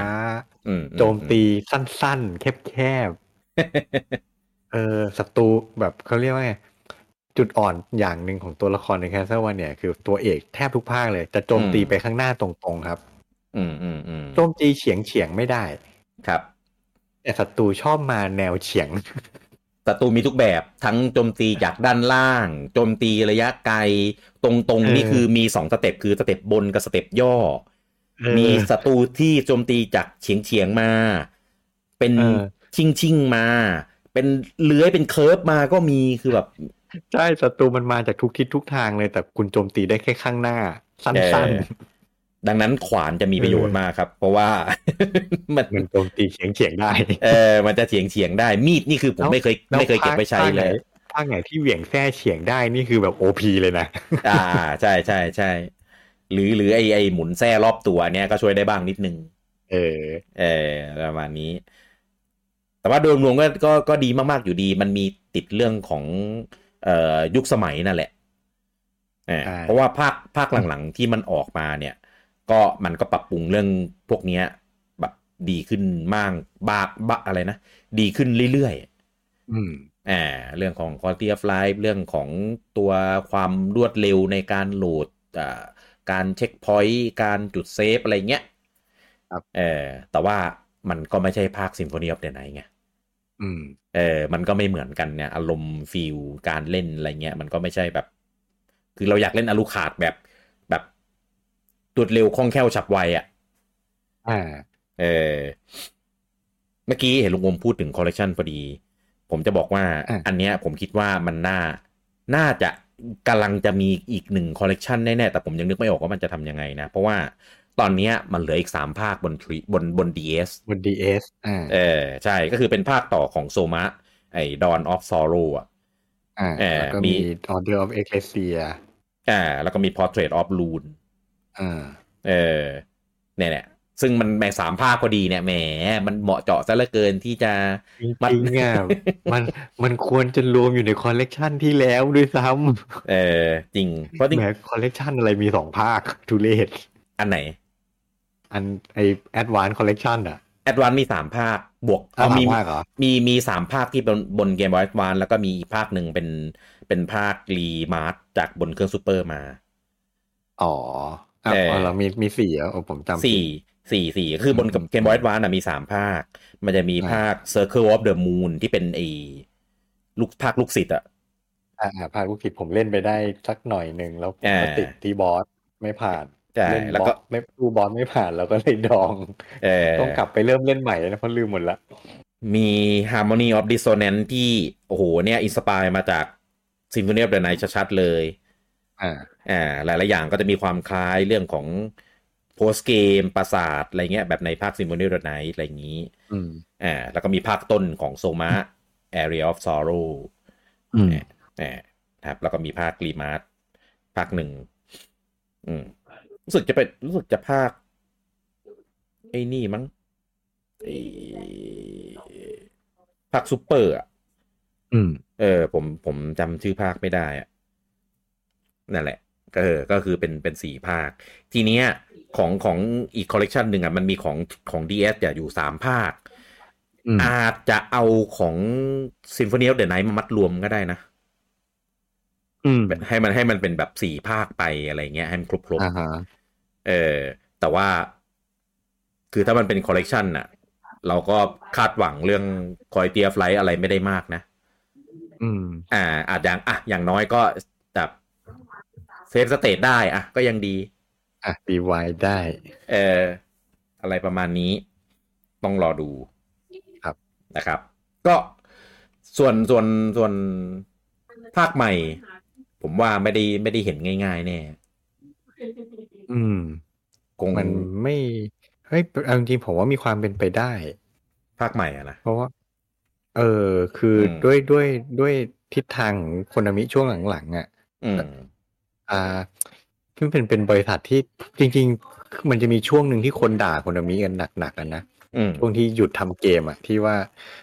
ไปทำปาจิงโกะอย่า ปาง จิงโกะ เดียวไล่พนักงานออกอะไรเงี้ยช่วงนั้นโหข่าวเสียเสียหายข่าวเสียเสียหายหายออกมาเยอะมาก ว่าเป็น อืม แบล็ k คอมพานีเลยอ่ะแบบเป็นบริษัท อืม ที่แบบชั่วร้ายอีวิวไม่ไม่ดูแลพนักงาน อืม แบบคือมองในแง่ธุรกิจอ่ะผมก็ผมก็เข้าใจเขาเหมือนกันอ่ะ มันก็เพื่อความอยู่รอดอ่ะก็ในเมื่อแบบออกเกมมาแม่งเจ๊งตลอดอ่ะ มันก็ต้องเลิกว่าวะเออ แต่ทีเนี้ยแล้วซึ่งซึ่งซึ่งไอธุรกิจปาจิงโกะของเขาอะ มันทำเงินไง อืม เออ มันทำให้บริษัทอยู่รอดได้อะมันก็แบบ เออ ก็ก็ก็ต้องก็ต้องก็ต้องยอมเขาอะมันธุรกิจของเขา ทำ แต่ เงิน ที แหละ นี้ เออ แต่แต่ที่ผมจะชมอะคือเขาเป็นบริษัทที่รู้จักปรับตัวไง อ่าอ่าใช่ใช่ คือเขายอมคัดทิ้งอ่ะคัดสิ่งที่แม่งเป็นแบบเหมือนเป็นรากฐานของบริษัทมาสามสิบปีอ่ะ อืม พอวันหนึ่งมันเจ๊งเขาคัดทิ้งทันทีเลยนะเว้ย อืม เออแต่พอโควิดมาปุ๊บสถานการณ์เปลี่ยนอีก เปลี่ยน คนออกไปเล่นปาจิงโกะไม่ได้ เออ ชิบหายทำไงล่ะเนี่ย อืม กลับมาทำเกมเหมือนเดิม เออเขาก็ไวอ่ะเออ อืม ซึ่ง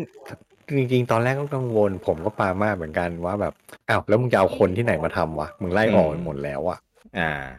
เออแต่ดูจากคุณภาพเกมที่ออกมา มันก็ไม่ได้แย่นะ อืม เออ คืออย่างแล้วแล้วที่ที่ผมชอบใจคือมันมีการแบบขุดเอา จะเรียกว่าขุดปลุกปลุกผีไอพีที่มันแบบ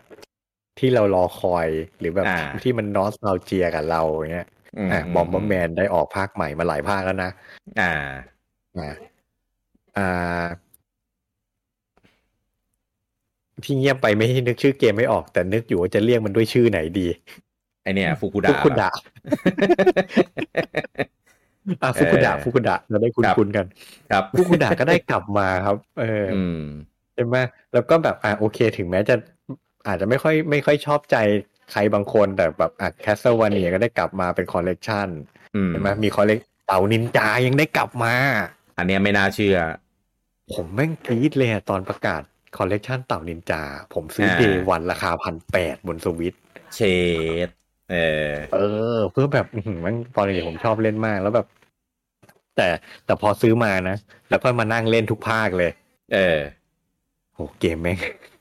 เล่นไม่ไหวแล้ว เกมแม่งตกยุคมากๆ คือเมื่อก่อนเราเล่นได้ เพราะว่าเราเล่นกันกับเพื่อนไงแบ่งจอยกันเล่น คือ อะไร แต่ก่อน เงี้ย แต่ก่อนเกมแนวนี้มันเป็นเรื่องปกติไงแต่พอมา เออ เล่นตอนนี้ไอ้พวกเกมเกมแนวเบลแอคชั่นอะเกมแนวแบบ อ่า ไฟนอลไฟอย่างเงี้ยแบบมาเล่น เออ ในยุคเนี้ยมันไม่สนุกแล้วมันมันเคยอะมันเชยอะ ม คอนเทนต์ไม่มีอะ ม เออ แต่ว่า ถูก ก็ถือว่าซื้อแก้กรรมไปแล้วกันพันแปดแพงมาก แพงแพง เออ ผมอยากเล่นแค่อันภาคเกมบอย เออ เออมันมันมีภาคหนึ่งที่เป็นเมโทรวา เป็น เนีย เป็นเป็นเมทรอยด์เนี่ยผมลองเล่นละ เออ เป็น ส ไง นุกครับยังคือผมฟังคุณ ยัง กี้ป้ายยาแหละแล้วผมก็เลยไปลองเออมันสนุก จริงๆจริง มัน ส ส นุ นุ ก ก สนุกมาก แต่ quality of life มันแย่มากเพราะด้วยความที่มันเป็นเกมบอยด้วยอ่ะผม เออ เล่นไม่ได้อ่ะ ใช่ใช่ เออ ตามตามยุคสมัยแหละ เออแม่แต่ทีนี้กลับมาก็คือโคนามิก็กลับมาทำเกมแล้วไง อืม อ่ะเพราะฉะนั้น อ่ะฟุกุดายังได้ออกภาคใหม่ใช่ไหมบอมเบอร์แมนยังได้ออกมาเรื่อยๆ ผมว่า ผมว่ามีความเป็นไปได้ที่เพราะแคสเซิลว่าเนี่ยคือ IP เบอร์ต้นๆของบริษัทเขา อ่า แล้วเกมแนวเมทรอยวานเนี่ยมันได้รับความนิยมอยู่ตลอดครับ มันไม่เคยเสื่อมความนิยมเลยเกมแนวเนี้ย อ่าใช่ เพราะเพราะฉะนั้นผมเชื่อ ผมเชื่อว่าเดี๋ยวต้องมีภาคใหม่ เพียงแค่ อืม ว่าจะเอาใครมาทำเท่านั้นเอง ถ้าทำมันใหม่ไม่ไหว รีรีเมคก็ได้นะ เออรีเมคของเก่ามาก็ได้ เออ ซึ่งจริง ๆ จริง ๆ ผมมองว่าปัจจุบันน่ะโคนามิไม่ต้องทำเกมเองก็ได้ อืม ผมผมเชื่อว่าในในบริษัทเขาไม่น่าจะมี developer เยอะแล้วล่ะตอนเนี้ยเขาไล่ออกไปหมด ไปเอาซอสก็ได้เดี๋ยวนี้ค่ายเกมอินดี้เก่งๆเยอะแยะ อ่า โดยเฉพาะอย่างยิ่งเมทรอยวาเนียเนี่ยมันมีค่ายเก่งๆ เยอะแยะไปหมดเลย อื อย่าง ม ล่าสุดที่เด s เซลไปคอลแลบกับเมทรอยกับแคสเซ l ว a เนีย อ่า คุณให้ค่ายนี้ทำไปเลย เออถูก ทำแคสเซ l ว a เนียภาคใหม่ไปเลย ภาพแบบนั้นก็เล่นได้นะ เออ แต่ณตอนนี้น่าจะไม่ได้ เพราะว่าอีทีมพัฒนาเด s เซลมันกำลังทำเกมใหม่อยู่ อ่าใช่ ที่เปิดตัวไปในเกมอวอร์ด ใช่ใช่ นั่นแหละ เพราะฉะนั้นเพราะฉะนั้นแบบผมเชื่อว่าเดี๋ยวมีเดี๋ยวมีน่าจะมีได้ อืมอืมอืมอืม เอาเอาของเก่ามาให้ครบก่อนจะได้แก้กรรมให้ให้สิ้นเรื่องสิ้นราวกันไป เออ เออ นี่แคสเตอร์วันเนี่ยเป็นซีรีส์ที่ตลกมากผมซื้อคอลเลกชันมันครบทุกอันเลยนะ อืม ซึ่งจะพูดว่าซื้อแก้กรรมก็ไม่ได้เพราะตอนเด็กๆผมไม่เคยเล่นเว้ยเพราะฉะนั้นผมไม่เคย ผมไม่มีกรรมต้องชดใช้ให้เขาอะ ไม่ไม่ได้มีกรรมต่อกัน เออแต่ผมซื้อคอลเลกชันแม่งหมดทุกภาคเลย เออเรียกเรียกว่าอะไรดีอะเก็บตกเก็บตก เออ เออ เหมื เก็ตอบนเหมื ก อน ที่ เขาเรียกว่าเหมือน มันไม่ใช่แก้กรรมให้ค่ายเกมอะเหมือนแก้กรรมให้ตัวเองในวัยเด็กอะว่าแบบเฮ้ยเขาเล่นกันทั้งบ้านทั้งเมืองดังชิบหาย แต่กูไม่เคยเล่นเลย ที่พลาดไปอะไรอย่างงี้ใช่ไหม เออกูพลาดไปอะไรเงี้ยแล้วก็เอามา เออเออเออ ก็เอามาเล่นก็ก็แก๊กแก๊กอะแต่ก็แบบทนเล่น อืม จนจบไม่ไหวจริงๆทั้งทั้งยากด้วยทั้งคุณ l i t y of life ด้วยอะไรด้วย เออ อ่ะแต่อย่างน้อยก็ได้สัมผัสมาครบทุกภาคแล้วแหละอะ ก็ยังดี เอ เอ อ ออย่างน้อยก็ก็แบบสนับสนุนแล้วก็ลองดูว่าแบบเอ้ยเมื่อก่อน อ่า ที่เขาชม ผ่านมือ ว่ามันดี มาบ้าง เออ ใช่ มันดียังไงนะมันเป็นดีแบบไหนอะไรอย่างงี้จะได้รู้ อืม เออผมผมก็เป็นนะ บางเกมที่ผมเคยแบบพลาดพลาดไปในในสมัยก่อนอะไรเงี้ยก็พยายามตามตามอยู่เหมือนกัน อืม อืมอ่ะก็รอดูกันในส่วนของแคสเซอร์วเนีย ครับ ส่วนเมโทรยอ่า อ่า ก็จริง ๆ อ่ะ ก็จำนวนจำนวนเกมอ่ะ เทียบแคสเซิลวเนียไม่ติดเลยนะครับ ไม่ติด เลยแค่เรื่องวันเนี่ยนี่เกินสิบภาคเมโทรยมีห้าภาค เยอะแบบ เยอะไปไหนวะ เออ คือรวมทั้งรีเมคด้วยอะไรด้วยสปินออฟด้วยคือแบบโหขยันทำมากคือโคนามิแบบทำไมทำไมทำเยอะขนาดเนี้ย อืม เออ คือคือเคยคิดที่จะตามเก็บนะ แล้วเห็นเห็นจำนวนแล้วก็แบบ เออเก็บเก็บเท่าที่เก็บไว้ในยุคนี้แล้วกัน เออเพราะแม่งเยอะมาก ส่วนเมโทรยเนี่ยอย่างที่พูดไปในตอนต้นก็คือจะมีลายหลักนะครับที่เป็นไซส์สกอร์เมโทรวานเนียเนี่ยอยู่แค่ห้าภาค อืม เออนับง่ายๆเลยหนึ่งสองสามสี่หนึ่งมีดีเทอร์นับซามุดลงเป็นเกมบอยสามเอ่อซูเปอร์ซูเปอร์เมโทรยเนี่ยลงบนเครื่อง อืม ซูเปอร์ แล้วก็สี่คือฟิวชั่นเนี่ยแล้วก็ห้าคือ Dread ที่เพิ่งออกบนสวิชหนึ่งกับสามเนี่ย สามารถเล่นได้ผ่าน NSO เออสองเนี่ย เอ๊ะสองรู้สึก สอง จะมีอยู่ใน NSO แล้วเหมือนกัน เออแต่อย่าไปเล่นครับคุณ i t y of Life ห่วยแตกมาก คือ มาก คือเป็น มาก แนวเมทรอวันเนีย แต่ว่าไม่มีแผนที่ให้ดูนะครับ เพราะมันอยู่ในเกมบอย เออ คือบ้าบอมาก คือเต่านินจา แล้วก็ เป็นแนวเดียวกันบนเกมบอยอ่ะ แคบมาก เออใช่ คือคือคอนเซปต์ของภาคสองอ่ะ แม่งโคตรเหมือนสปินออฟเลย คือเหมือนเราแค่ต้องเล่นเล่นเล่นไป แล้วก็หา หาตัวไข่เมโทรยให้หมดให้ครบทุกอัน แล้วก็จะจบผ่านได้ แค่นั้น อ่า เอง เออซึ่งแต่ว่ามันไม่มีแผนที่ไงเราก็หลงไปสิจำเอาเอง อืม เออ แต่ขนาดผมเล่นรีเมคบน TDS ผมยังหลงเลย มีแบ เดี๋ บ ยว ที่อ่ะสุดเล่นไม่จบด้วย มีแผนที่มันหลงอีกเหร อ เออ นั่นแหละ แล้วก็มันมันเริ่มลงตัวสุดในภาคสามภาคซูเปอร์ อ่า อ่านะครับ แล้วก็ภาคสี่ภาคฟิวชั่นนี่คือ ดีงามมาก ถึงขีดสุดถึงขีด อ่า สุด ถึงกี่สุด แล้วก็รีเมคภาคหนึ่งภาคหนึ่งไปใช้ในชื่อว่าซีโรมิชชั่นเติมเติมเนื้อหาเติมอะไรเงี้ยเข้าไป อืม แล้วก็ภาคห้านี่ก็เดรสนี่หลายคนน่าจะได้สัมผัสไปแล้ว อืม ภาคฟิวภาคฟิวชั่นเนี่ยมีใน NSO เหมือนกัน แต่ว่าต้องเป็นตัว expansion นะ เพราะมันอยู่ใน Game Boy Advance อ่า เออ เพราะงั้น ว่า งั้นแสดงว่าถ้าเล่นถ้ามี NSO นี่เล่นเมทรอยภาคหลักได้ครบทุกภาคเลยนี่นะ ได้ครบเลยขาดแค่ภาค รีเมคสองภาคก็คือภาคหนึ่ง Reload Mission รีเมคเอ เอ อ อ กับภาคสองรีเมคเท่านั้นเอง อืม เออ ซึ่งซึ่งผมคิดว่าเดี๋ยวมันก็มาไอภาคซีโรมิชันเนี่ย เพราะมันอยู่ใน Game Boy Advance ยังไงปู่ก็ ใช่ งัดมาใส่ ยังไงก็ จะมางัดมาใส่จนหมดแหละ แต่อีสามุดรีเทิร์นเนี่ยจะได้เล่นกันยังไง เอออันเนี้ยจริงๆมันมีข่าวว่าจะรีมาร์ทนานแล้ว แต่ยังไม่เห็นก็ไม่รู้ยังไง อืม เออถ้ารีมาร์ทมาก็จะเล่นอีกรอบเหมือนกันเออ ใช่ใช่ เพ ผ ราะว่าม อยากผมอยากเล่นให้จบ อืม แล้วก็เออก็ไม่ก็ไม่รู้นะว่าตัวลายของตัวสายสกอร์เนี่ย ภาคหกอ่ะ สมมติมันจะมีภาคหกเนี่ย อืม หนึ่งไม่รู้เลยว่ามันจะยังมีไหม เพราะว่าบอกว่า อืม จบอาขนาดนี้แล้วเนี่ย ก็เลยแบบคาดเดาไม่ถูกแล้ว แต่ อืม อันนี้ลุงอมเล่นจบปะภาคเดรส จบครับ เออ คือถ้าใครเล่นจบอ่ะก็จะรู้เลยว่า มันจะจบจริงๆเหรอ เออ มันไม่จบหรอก ใช่ จบแบบจบ อืม จบแบบทิ้งทิ้งอะไรไว้อีกแล้ว Nintendo เคยทำซีรีส์ไหนจบแบบจบไปเลยบ้าง มีมีแต่จบเพย์อะแบบหายไปเลย อะ เออ ไม่ไม่ได้จบแบบ อ่าแฮปปี้เอนดิ้งแล้วแบบไม่มีแล้วภาคต่ออะไรเงี้ย อันนั้นก็จบเป็น อืม เป็นแบบจบในตัวของมันไง อืม อืม คือแต่ว่าเม็ดสำหรับผมอะเมทรอยเนี่ย มันจะว่าไงอะ อืม ความยากของมันอะคือจริง ๆ แล้วมันเป็นเกมที่สเกลไม่ได้ใหญ่ อืม ทั้งในแง่เนื้อเรื่อง ทั้งในแง่ตัวเกมเองอะ อืม มันไม่ใช่เกมใหญ่ แต่ว่ามันดันเป็นเกมที่อยู่มานาน ชื่อเสียงมันชื่อเสียงมันใหญ่กว่าตัว บารมี บารมีมันใหญ่กว่าตัวมันนะเออ อืม มันแบบการจะออกภาคใหม่แฟนๆ ก็จะคาดหวังไงว่าแบบ โอ้โหเมทรอยภาคใหม่แม่งจะต้องแบบอย่างนั้นแม่งจะต้องอย่างนี้ ถามว่า อื จ ม ริงๆอ่ะเทียบกันระหว่างเดรสภาคล่าสุดเลยอ่ะ อืม กับเกมอินดี้เมทรอยวันเนี่ยอื่นๆเดรสมันเหนือกว่าเกมอินดี้ตรงไหน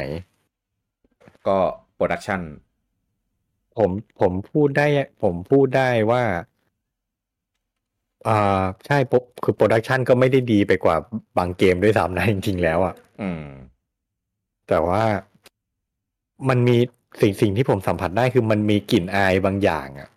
มันมีบารมีบางอย่าง อืม หรือมันมีมันมีแมจิกของ Nintendo บางอย่างอ่ะที่แบบ เออ ถึงแม้เกมมันจะดูเหมือนไม่ได้มีอะไรมาก แต่แบบเออแม่งเจ๋งอ่ะ อ่า ใช่ จังหวงจังหวะ ทั้งทั้งจังหวะในการเล่น จังหวะในการเล่าเรื่องคัดทรงคัดซีนในเมทรอยเดรสนี่คือแบบ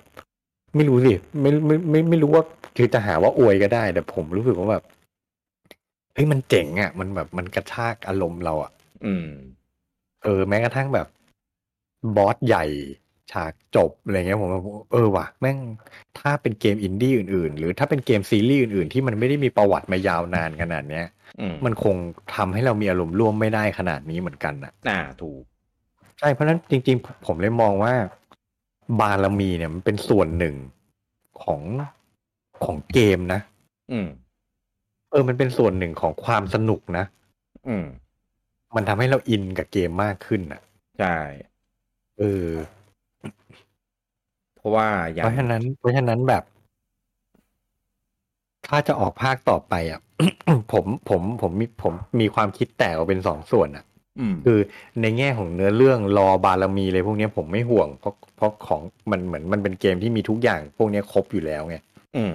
เพียงแต่ว่าจะจะทำเกมเพลย์ยังไงให้มันแบบ ให้มันไม่ถูกคอรหาว่าแบบเฮ้ยแมันเหมือนเดิมอีกแล้ว อืม ไม่พัฒนาไปไหนเลยอะไรเงี้ย อืม อืมเพราะจริง ๆสำหรับผมนะ ภาคเดรสอะในแง่เกมเพลย์เนี่ย ถือว่าพัฒนาค่อนข้างน้อยนะ อ่า ก็ใช่ อืมยิ่งถ้าไปเทียบกับเกมเมทรอยวันเนี่ยอื่นๆ ในยุคเนี้ย เอาจริงๆ ในแง่เกมเพลย์ผมว่าแบบน้อยกว่าเขาเยอะอะ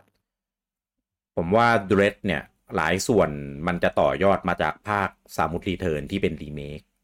อ่า เออ มันเลย มันเลยไม่ได้ ไม่ได้ในแง่ของความ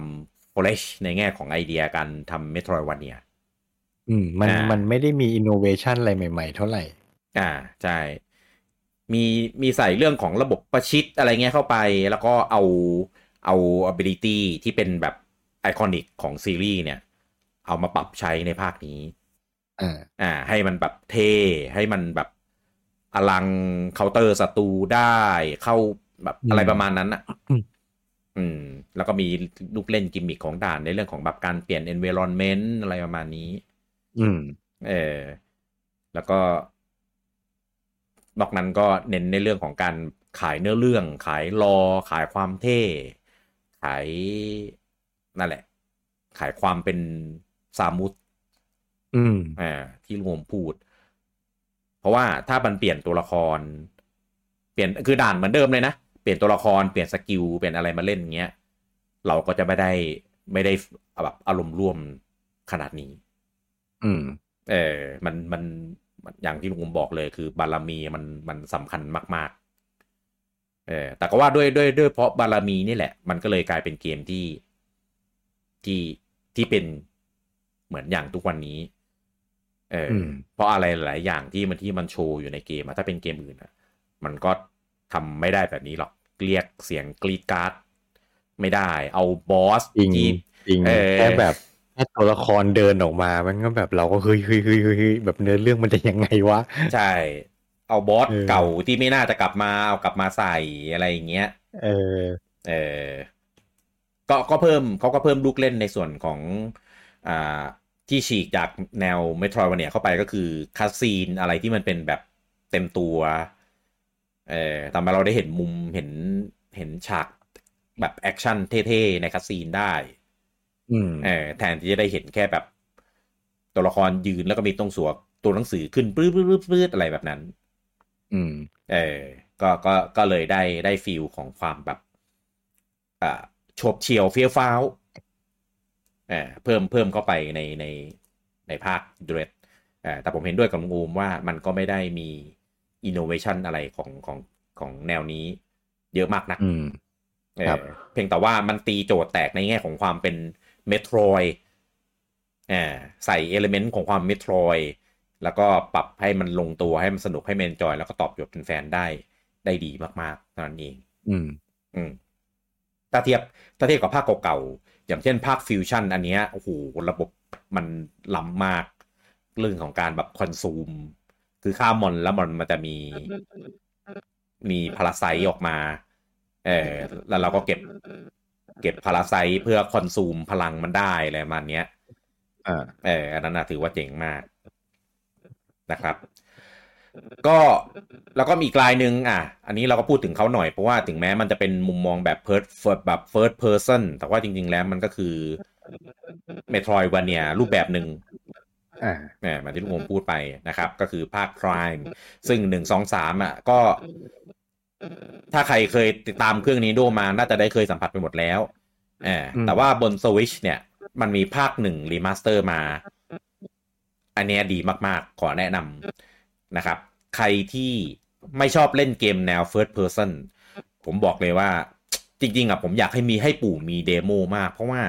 Metroid Prime เนี่ย มันไม่เหมือนเกม First Person อื่น ๆ นะ เออ มันไม่ต้องแบบโอ้โหเดินยิงรวดเร็ว ฉับไว สู้กับมอนอะไรแบบนั้น มีกัดแม้กระทั่งแบบให้ล็อกเป้าศัตรูได้อะ อืม ซึ่งปกติเกมแนว ใช่ First Person จะไม่มีครับ อ่ามันเป็นเป็น aim assist เออ แบบแมนนวล ใช่ เออ เออกดล็อกเป้ากดอะไรเงี้ยเอออาจจะมีลำไยนิดนึงเรื่องของการแบบต้องมาคอยสแกนของสแกนอะไรงี้ เอ เอ อ อ แล้วมันดันมีผลกับกับแบบ การ True end น่ะ achievement ในเกม เออมี True End น่ะ ซึ่งซึ่งถ้าคุณสแกนไม่ครบก็จะไม่ได้ True End อะไรมาเนี้ยมันก็เลยแบบ เออ อ่า นิดนึง แล้วก็อ่าเรื่องของระบบจุดเซฟ เออถ้าเกิดสมมติคุณตายใช่ไหม คุณก็จะกลับไปจุดเซฟล่าสุดที่คุณ เซฟไว้ทันที ในห้องในห้อง อ่า เซฟ เออ อันเนี้ย อันเนี้ยก็ก็เหนื่อย ลำใหญ่มาก เออลำใหญ่มาก ถึงแม้จะเป็นเวอร์ชัน ห้องเท รี ป มา ไกลมาก ไกลไกลมาก อืม แบบแบบเดียวกันกับไอ้นี่เลย กับแคสเซิลคาสเซิลวานียซิงเกิลออฟเดอะไนท์เลย อืม เออคือเป็นรีมาร์ทแล้วก็ยังไม่ไม่ปรับตรงนี้ เออแล้วก็ไม่ได้ว่าง่ายนะ สู้บอสสู้อะไรอ่ะก็ก็มีโอกาสตายได้ เออตอนที่ผมมาไลฟ์เล่น First Impression อ่ะ ก็ตายโชว์ในไลฟ์เหมือนกัน เออแล้วพอคือระหว่างทางเราสแกนมาละเอียดอ่ะ แล้วพอต้องไปเริ่มที่จุดเซฟอ่ะ มันก็ต้องสแกนใหม่ไงแล้วเราก็จำไม่ได้ว่า อันไหนเราสแกนไปหรือยังวะอะไรเงี้ย เออ เออ ก็อาจจะทอได้นิดนึงเหมือนกันในตรงส่วนนี้ ส่วนภาคสองภาคสามไม่รู้เลยว่า เขาจะเอากลับมาไหม ครับ รวมถึงภาคสี่ที่ไม่รู้จะเสร็จชาติ ไหน ทำอยู่หรือเปล่า ทำอยู่แหละ แต่ว่า จะเสร็จชาติไหนก็ไม่รู้เหมือนกันนะครับ ก็ เออ ก็เออดันละคงคงไม่ใช่เจนนี้ด้วย เออคงจะไปกระโดดไปเจนหน้าแล้วล่ะ เพราะว่าเงียบหายไม่มีความคืบหน้าอะไรมาอัปเดตให้กับแฟนๆเลย อืม อืมนะครับ ก็ ก็เลยสุดปลายทางอยู่แค่ที่ภาคเรด ครับ นะครับ แล้วก็ภาคสี่เนี่ยเอ่อภาคพรามสี่อ่ะก็ไม่รู้ด้วยว่าเนื้อเรื่องอ่ะ มันจะไปสอดแทรกตรงช่วงไหน เพราะว่าภาคพรามหนึ่งสองสามอ่ะ ถ้าตามไทม์ไลน์ของมันจริง ๆ อ่ะ มันไปแทรกอยู่ระหว่างทางของตัวภาคหลัก อืม เออ มันไปแทรกอยู่ระหว่างภาคหนึ่งไปภาคสองอะไรอย่างเงี้ย เออ ก็เลยไม่รู้ว่าในเรื่องภาคภาคสี่ของพรามเนี่ยมันจะมามามาแทรกตรงไหน อาจจะแทรกจากหลังจากห้าก่อนที่จะมีหกต่อไปในอนาคตหรือเปล่าก็ไม่รู้เหมือนกัน เอออ ม ต้องต้องอันนี้ต้องรอดูตอน เขาเปิดตัวอีกทีเพราะตอนนี้ไม่มีอะไรเลยมีตั้งแต่มีแต่โลโก้กับสกรูแท็กที่เปิดตัวมาเป็นคลิปตั้งแต่สมัยปี 2017เอองาน E3 อืม นู่นเออก็ก็เจ็ดแปดปีแล้วอะนะ ทีนี้ เปิด เกมตัวเปิดตัวตอนเครื่องเพิ่งออก จน อ่า เครื่องจะหมดเจนแล้ว ยังเกมยังไม่ออกเลย เออ ถูกต้อง ทีนี้อ่าตัว Inspire นะครับ ผมว่า อ่ะ เกมอินดี้เนี่ย ใช้ Inspire จาก Metroid มากกว่า Castlevania ด้วยด้วยความที่ อ่ามันเป็นแนวยิงยิงๆอะนะ อ่าใช่ ไม่ไม่รู้ว่ามันทำง่ายกว่า อืม หรือว่ามันต่อยอดง่ายกว่า หรือยังไง เพราะว่าเราไม่ค่อยได้เห็นอินดี้ ผม ที่เป็น มอง แบ ว่า บ ในแง่การพัฒนาทำเป็นแบบเมโทรยน่าจะง่ายกว่า แบบไม่ อืม ไม่ต้องมี RPG element น่าจะ อ่าอ่า น่าจะพัฒนาง่ายกว่า อาจจะใช่ เออ อื อแล้วมันจะมีความเป็นแอคชั่นได้มากกว่า อืม เพราะว่าถ้าตัด RPG element ออกไป มันจะลดความปวดหัวในเรื่องแบบเลเวลของตัวเรา อ่าอ่า เลเวลของมอน สัตว์ของศัตรู เนี่ย บาลานซ์กั ใช่ น คือถูกถ้ามี RPG element ปุ๊บท้ายๆเกมอ่ะตัวเราจะ OP ไงเพราะเลเวลเราเยอะ แต่ถ้าศัตรูยังเลเวลเท่าเดิมอ่ะ อ่า มันจะน่าเบื่อนะ การที่ต้องย้อนกลับไปแอเรียเก่า แล้ แล้ว ว ศั ศั ตรู ตรู ก็ มัน แบบ เป็นแค่แบบ กากาก อะไรก็ไม่ใช่กากากไม่ไม่ต้องสู้กับมันอ่ะกลายเป็นเราวิ่งหนีมันอย่างเดียวอ่ะมันก็ไม่ อืม ไม่สนุกนะอย่างนั้นนะ อ่าอ่าใช่ อืม เพราะฉะนั้นถ้าถ้าทำให้มันแบบ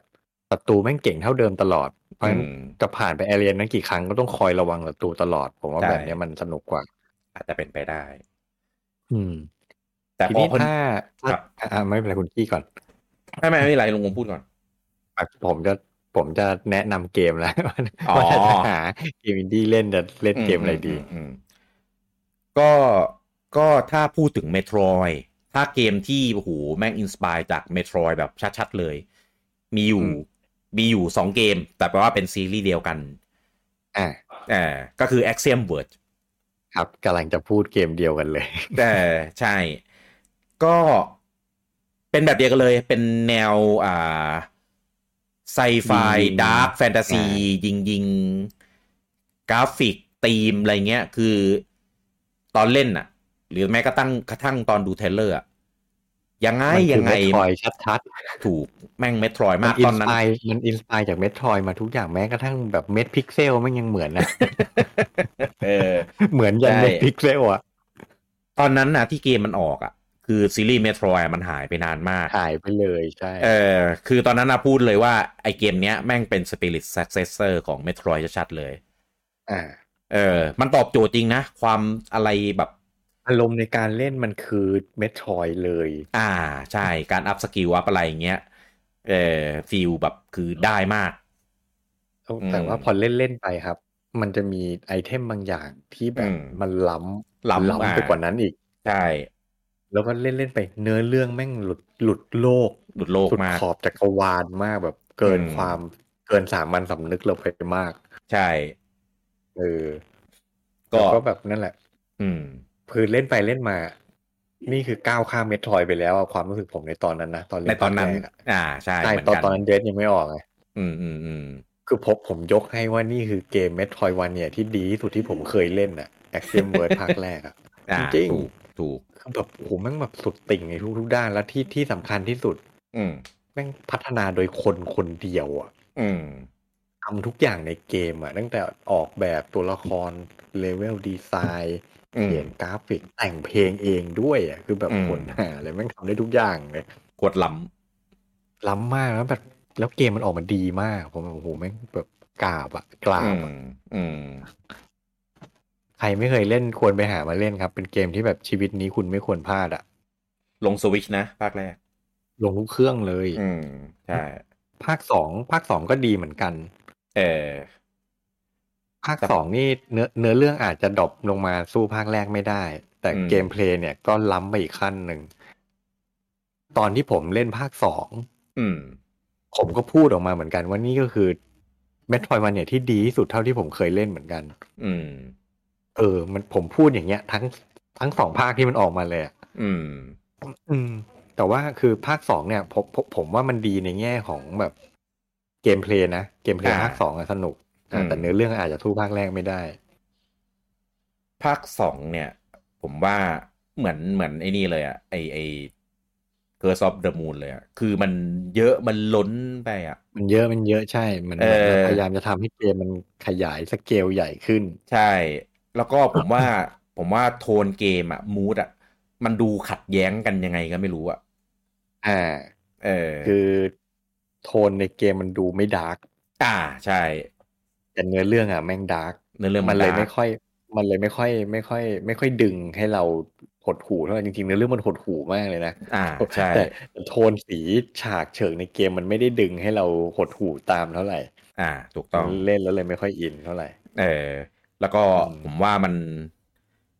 มันยัดเยียดโวกไปหน่อยอะ ก็ใช่ก็ใช่ เอออันเนี้ยผมเล่นแล้วผมแบบหงุดหงิดอะคือมันไม่จำเป็นเลยนะ คือเราเข้าใจเว้ย ถ้าตัวละครจะเป็นแบบ เป็น เป็นตัวแบบอย่างที่เขาอยากจะให้เป็นอะแต่นี้แบบไดอะล็อกอะไรเงี้ยคือแบบ โอ้ย คือมันเลยเล่นแล้วแบบลำใหญ่เว้ย อืม เล่นเล่นแล้วยิ่งรู้สึกขัดกับธีมของเกม อืม เออ ในขณะที่ภาคแรกแม่งใส่เต็มเลย คือแบบมาแนวแบบเท่ๆ ดักดาก อืม มุนมนๆคือหลุดโลกจักรวาลอะไรของมันไปเลยอะ อืม เออ มันเลยแบบได้อารมณ์ฟิลแบบไปในทิศทางเดียว เออ ภาคสองแม่งกระตัดกระจายมาก อืม เออ คือเข้าใจแหละมันมีความสอดคล้องกันในในของภาคแรกอะแต่ว่าเหมือนเหมือนดิเรกชันในการทำภาคสองเนี่ย มัน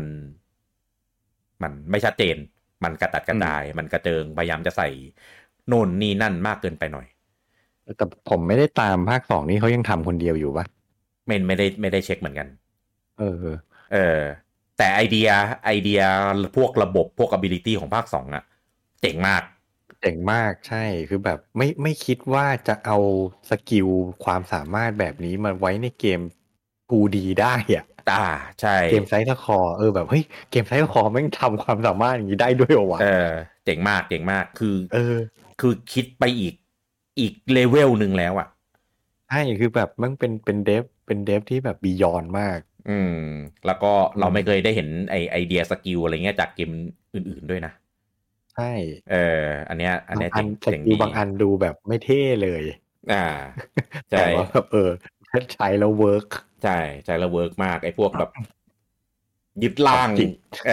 อยึดล่างศัตรูอะไร ไม่ เงี้ย คิดได้ไงวะ เออคือคือคือเกมพอร์ตจิตไปยึดล่างเกมอื่นอะมีนะแต่แต่แต่ไม่ใช่ไม่ใช่แบบนี้แน่ๆครับ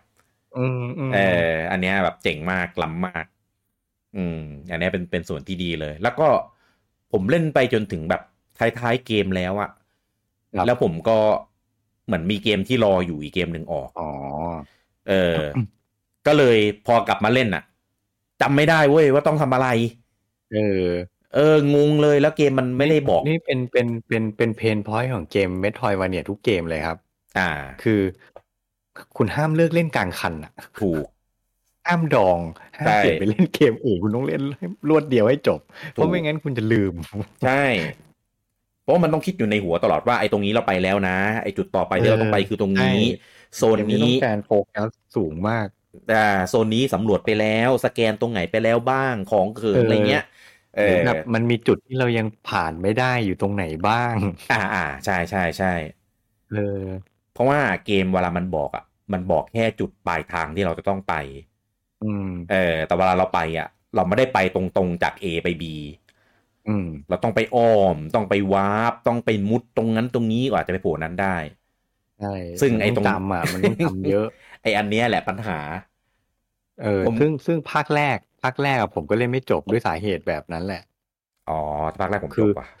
ภาคแรกอะเกมมัน อืม น่าอึดอัดผมเล่นแล้วผมรู้สึกแบบจิตตกอ่ะ อ่ามันหมด เกมมันเกมมันดาร์กจนทำให้ทำให้ผมจิตตกอ่ะจนผมแบบ อืม พักก่อนพักก่อนไปเล่นเกมอื่น แล้วผมก็เล่นเกม อืม อื่นเพลินไปหน่อย พอกลับมาเล่นต่อลืม ผมพยายามเล่นภาคแรกอยู่สองรอบ แล้วผมก็เป็นอย่างเงี้ยทั้งสองรอบไม่จบสักทีจนภาคสองภาคสองอ่ะ ผมเลยต้องแบบโฟกัส คือแบบตั้งใจเลยว่าจะไม่หยุดไปเล่นเกมอื่น อืม แล้วผมก็เล่นภาคสองแล้วคือคือความเจ๋งของภาคสองคือมันทำให้ผมเล่นรวดเดียวจบได้ภายในเวลาแค่แบบสามสี่วันอ่ะ อ่า หลังจากมันออกอ่ะคือผม ใช่ ซื้อ ใช่ เดวันแล้วผมก็นั่งเล่นอยู่เกมเดียวสามสี่วันจนจบเลยอ่ะคือ น้อยเกมมากที่จะทำให้ผมแบบเล่นรวดเดียวจบได้ โดยไม่แวะไปเล่นเกมอื่นอ่ะ ชีวิตนี้มีแค่ไม่กี่เกมเท่านั้น อ่าอ่า เออ ซึ่งแอคเกมเวิร์สสองเป็นหนึ่งในนั้นครับ อืม อืม เสียดายผมยังเสียดายอยู่เนี่ย ซึ่งผมคิดอะถ้าผมจะกลับไปเคลียร์ มีทางเดียวคือต้องเล่นใหม่เท่านั้น เล่นใหม่ต้องเล่นใหม่เท่านั้น แต่ ภาคสองมันไม่ได้ยาวมาก ผมยังเล่น อืม สามสี่วันเอง ใช่ ที่เล่น ใช่ วันเดียวก็น่าจะจบ ก็แต่ว่าต้องมีอินสปายก่อนไง อืม เอออ่ะนี่แหละ เป็น เป็นเกมเดียว ถ้าจะให้มาเปรียบเทียบกับตำนานอะผมว่าเป็น ใช่ถ้า เป็น ถ้าถ้าจะเปรียบกับเมทรอยมีเกมนี้เกมเดียวเลยที่แบบที่ดีพอจะเทียบชั้นได้ อ่า ใช่ ส่วน อืม เกมอื่นโหมีเยอะจนไม่รู้จะยกเกมไหนมาพูด เอ ดี อแต่แบบเออ เออ คืออย่างงี้ปัจจุบันอ่ะมันเป็นเป็นหล่มหนึ่งของเกมแนวเมทรอยวันเนี่ยเหมือนกัน อืม คือถ้าถ้าสักสิบปีก่อนหน้าเนี้ย ผมจะเอนจอยมากกับการมีเกมอินดี้เป็นเมทรอยวันเนี่ยออกมา อ่า อ่ะเฮ้ยมีให้เล่นอีกแล้วมีให้เล่นอีกแล้ว เออ แต่พอเนี่ยสิบปีให้หลังณตอนเนี้ยเชียเมทรอยวันเนี่ยอีกแล้ว เออ เมทรอยวันเนี่ยอีกแล้ว อยากเล่นนะเพราะชอบแนวนี้ แต่แบบผมมันเยอะไปอ่ะ เราไม่สามารถตามเล่นได้ทุกเกมอ่ะ อืม แล้วช่วงสิบปีที่ผ่านมาผมน่าจะเล่นเมทรอยวันเนี่ยไป เกินสิบเกมอ่ะอย่างน้อยก็ปีละเกมอ่ะ อืม มันทำให้เรียนรู้ว่า ถึงแม้จะเป็นแนวเกมที่เราชอบอ่ะ แต่ถ้าแบบมันออกมาเหมือนเหมือนๆกันไปหมดก็ไม่รู้จะเล่นทำไมอ่ะ อืม เออ เพราะฉะนั้นต้องยุคเนี้ยต้องเลือกดีๆแล้วไม่ใช่ไม่ใช่ว่าจะไปซื้อเมททอยมาเนี่ยเกมไหนมาเล่นก็ได้ เพราะว่าเจ็บเจ็บมาหลายเกมแล้วเหมือนกัน ใช่ ถูกต้อง เออ บางเกมนี่แบบหน้าตาดูดีดูดี แต่แบบเกมเพลย์ไม่ได้มีอะไร อืม เออ ถูก ถูกต้องเลย แต่ว่าก็มี มีเกมเด่นๆ ที่ที่อาจจะเป็นแนวนี้ แต่ว่า คือดูรู้เลยว่าเป็นแนวทางของตัวเอง ไม่ได้อินสปายมาจากทาง Castlevania แล้วก็ของ Metroid ด้วย ที่ที่ ก็แค่ ที่เป็ แค่ น แค่หยิบแค่หยิบชองมันมาใช้เฉย อ่าอ่าใช่ เรียกเรียกว่าให้ให้ให้เกียรติเขาหน่อยนึงเออนะครับก็อย่างเช่น Hollow Knight ที่ผมมีพูดไป ๆอ่าฮอลลไนท์นี่ขึ้นหิ้งอยู่แล้ว อ่า อันเนี้ยก็ผสมผสานจากหลายหลายเกมมีทั้งเอ่อโซอะไรเงี้ยก็มีใส่เข้าไป อ่า มีออริอ่า อ่า ออริ Ori ออริมีสองภาคมีอ่า Blind Forest กับอ่า View of w i p s อ่าอีกอันหนึ่งอันนี้ผมคลั่งมากชอบมากผมผมเชียร์เป็นมากเป็นการส่วนตัวก็คือ Steam World Dig 2 อ๋อเออ ผมไม่ได้เล่น เออ ผมไม่ผมผมไม่ได้เล่นซีรีส์นี้เลย ภาค แต่เห็นอวยอวยกันทุกภาคที่ออกมาเลย ภาคแรกอะก็โอเค แต่ยังมันยังมีความแบบ ไม่ไม่ลงตัวไปนิดนึง เออก็คืออ ม เกมมันควรจะแบบให้เราได้ explore มากกว่านี้อะไรประมาณเนี้ย อ่า เออแต่ว่ามันเหมือนแบบอ้าวแบบแบบมีมีข้อจำกัดนิดนึง ภาคสองนี่คือใส่เต็ม แล้วมันดีแล้วมันลงตัวมากผม ผมบอกเลยว่าถ้าลุงอมได้เล่นนะสตรีมโบดิกสองอะลุงอม อ่า จะติดติดงอมแงมแบบไอ้นี้แน่นอน x m w o r d สอง เออ เออไอเดียมันล้ำมาก ผผมว่าผมจะหาโอกาสเล่นเหมือนกัน คือจริงๆผมเคยได้เล่นภาคแรกอยู่ อ่า แวบๆแต่ บนคือ 3ds ใช่ไหม อ่าจำจำเครื่องน่าจะ TDS ใช่ อ่าอ่าอ่า เออแต่คือเหมือนแบบว่าติดเกมอื่นอ่ะ ติด ครับ เกมอื่นอยู่ ผมก็เล อื ย ม ไม่ได้ อืม เล่นมันต่อ โอเค แล้วหลังจากนั้นก็เลยขาดยาวเลยพอออกภาคสองก็เลยไม่ได้เล่นเพราะภาคแรกยังเล่นยังไม่ได้เล่นเลยไงอืม ถ้าถ้ายังอยากจะเล่นภาคแรกอยู่อะเล่นหนึ่งก่อน แล้วค่อยไปเล่นสอง อืม เพราะถ้าเกิดลุงโอมเล่นสองแล้วอะลุงโอมกลับไปเล่นหนึ่งลุงโอมจะจะยี้มาก เออน่าสิคือคือคือมันก็อยู่ในอยู่ในลิสต์เกมที่แบบผมว่าผมจะหาเวลาเล่นมันเหมือนกัน เอออ ม ดีดีโคตรๆดีจนแบบโหไม่อยากเชื่อเลยว่าไอเดียแม่งจะทำได้แบบขนาดเนี้ยเออคือมันเป็นเมโทรวาเนียที่ผสมในส่วนของแซนบ็อกได้อย่างแบบลงตัวมาก อืม เออ แล้วก็มีเดซเซลอ่าเดซเซลเนี่ยเป็นโลกไลท์ เด ออ ด โลก เซลเนี่ยจริงๆ มันจะพูดว่าเป็นแคสเซิลวันเนี่ยก็ไม่เชิง อืม เพราะว่ามันเป็นเกมโลกไหล ใช่ มันผ ก็ ส คื ม อ ผสมกันอะ ทางที่ตายแล้วฉากมันเจเนเรตใหม่ เพราะฉะนั้นแบบ อืม ฉากมันสุ่มอ่ะ แต่ว่ามันมี อืม มันมีเอลเมนต์ของแคของเมทรอยวันเนี่ยนิดๆ อืม ก็คือว่าในแต่ละในแต่ ละฉากมันจะมี มันจะมีไอเทมพิเศษอยู่ อืม คือคือเอันนี้อธิบายเผื่อคนไม่เคยเล่นเดซเซลเนี่ยจริงๆแล้วเกมมันจะเป็นด่าน อ่า ๆมันไม่มันไม่ได้ให้เราเดินย้อนไปย้อนมานะมันเล่นเป็นผ่านเป็นด่านๆไป อืม ซึ่งแต่ว่าถ้าเราตายปุ๊บเราจะไปเกิดใหม่เริ่มเริ่มเริ่มด่านหนึ่งใหม่ อืม แต่ว่าอ่าในแต่ละด่านมันจะมีรูททำให้ด่านต่อไปอ่ะจะไปคนละด่านกันได้ อืม ขึ้นอยู่กับรูทที่เราไป อืม แต่ว่าอ่าการที่จะผ่านแต่ละด่านเนี่ย มันจะมีทางทางปกติ กับมันจะมีทางลับ อืมอืม ซึ่งทางลับเนี่ย คุณต้องไปเก็บไอเทมพิเศษก่อน อืม อ่า ซึ่งมันจะทำให้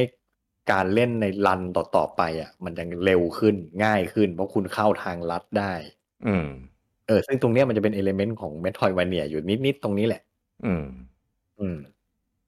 ใช่ใช่ก็จริงๆ ตอนตอนตอนลุงอมพูดว่ามันมีเอลเมนต์ของแกเซอร์เวเนียนิดๆผมอยากจะคานมากเลยว่า มันไม่นิดหรอกเพราะมันมี DLC ของแกเซอร์เวเนีย ก็คือมันมีเอลเมนต์ของ เซอร์วันเนี่ยเต็มๆเลย เออแบบเต็มๆเลย อืม เออเพราะเล่นพวกเล่นเอาเอาเอลเมนต์มาใส่ในเกมตัวเองเลย เออแถมทำได้ดีซะด้วยไม่น่าเชื่อสนุกมาก เออผมยังไม่ได้เล่น DLC นี้เดี๋ยว เออ แต่ว่า ผมเพิ่งรู้ว่าใน Apple Arcade อะที่มันมี Dead Cell Plus อะ เออ ผมเพิ่งรู้มันเอา DLC นี้มันรวมให้ฟรีด้วย เอาเหรอ ใช่ผมเลยเพิ่งโหลดมาเดี๋ยวผมจะเล่น อ่าอ่าโอเคแต่เพราะจริงๆ Xbox ก็ไม่ได้แพงนะ แต่ถ้าลุงอมถนัดเล่นในในนั้นมากกว่าก็เล่นในใน อืมอืม อาเคก็ได้ เพราะลุงอมเล่นในมือถือเวลาต่อจอยต่ออะ ใช่ ไร ผมมีจอยเออ เออเออเออมันพอร์ตได้สลีปได้อะไม่น่ามีปัญหาหรอกมันก็มันออโต้เซฟ ใช่ อยู่ ใช่ แล้วก็ X- ตัว accessibility ของมันนะดีมากปรับจนเราแบบถนัดได้เลยอะ อืม เอออันเนี้ยดีลงตัวนะครับ อ่ะ เด่นๆ มีประมาณนี้จริง ๆ มีอีกหลายเกมมากแบบที่ทั้งที่แบบคริติกเชียร์ แฟนๆ ชอบ หรือว่าผมชอบเองเป็นส่วนตัวอะไรเงี้ยมีเพียบเลยเดี๋ยวพูดเร็วๆ แล้วกันอย่างเช่น Dust and Elysian Tale อะไรอย่างนี้ อ่า อ่ามีอ่าอะไรอีกันเอาบอยเอออันเนี้ยผมชอบเออเอา มาก บอยอันนี้ อันนี้ก็เจ๋งมากเป็น เออ เกมที่งานอาร์ตสุดตีนมาก วาดมือเป็นพิกเซลวาดมือ ใช่อาวอาวที่แปลว่านกฮูก นกฮูก ดับ อืม โอดับยูแอลไปหาเล่นกันนะเก่าแล้ว แต่ว่าเกมดีมาก ใช่เนื้อเรื่องอะไรเงี้ยก็ดีมาก ใช่แบบในเรื่องแบบอีพิกอีพิกสุด อ่าใช่แล้วก็มีพวกชานเต้ ๆ อ่า อ่าที่ของของไอเนี้ยนะไอไอ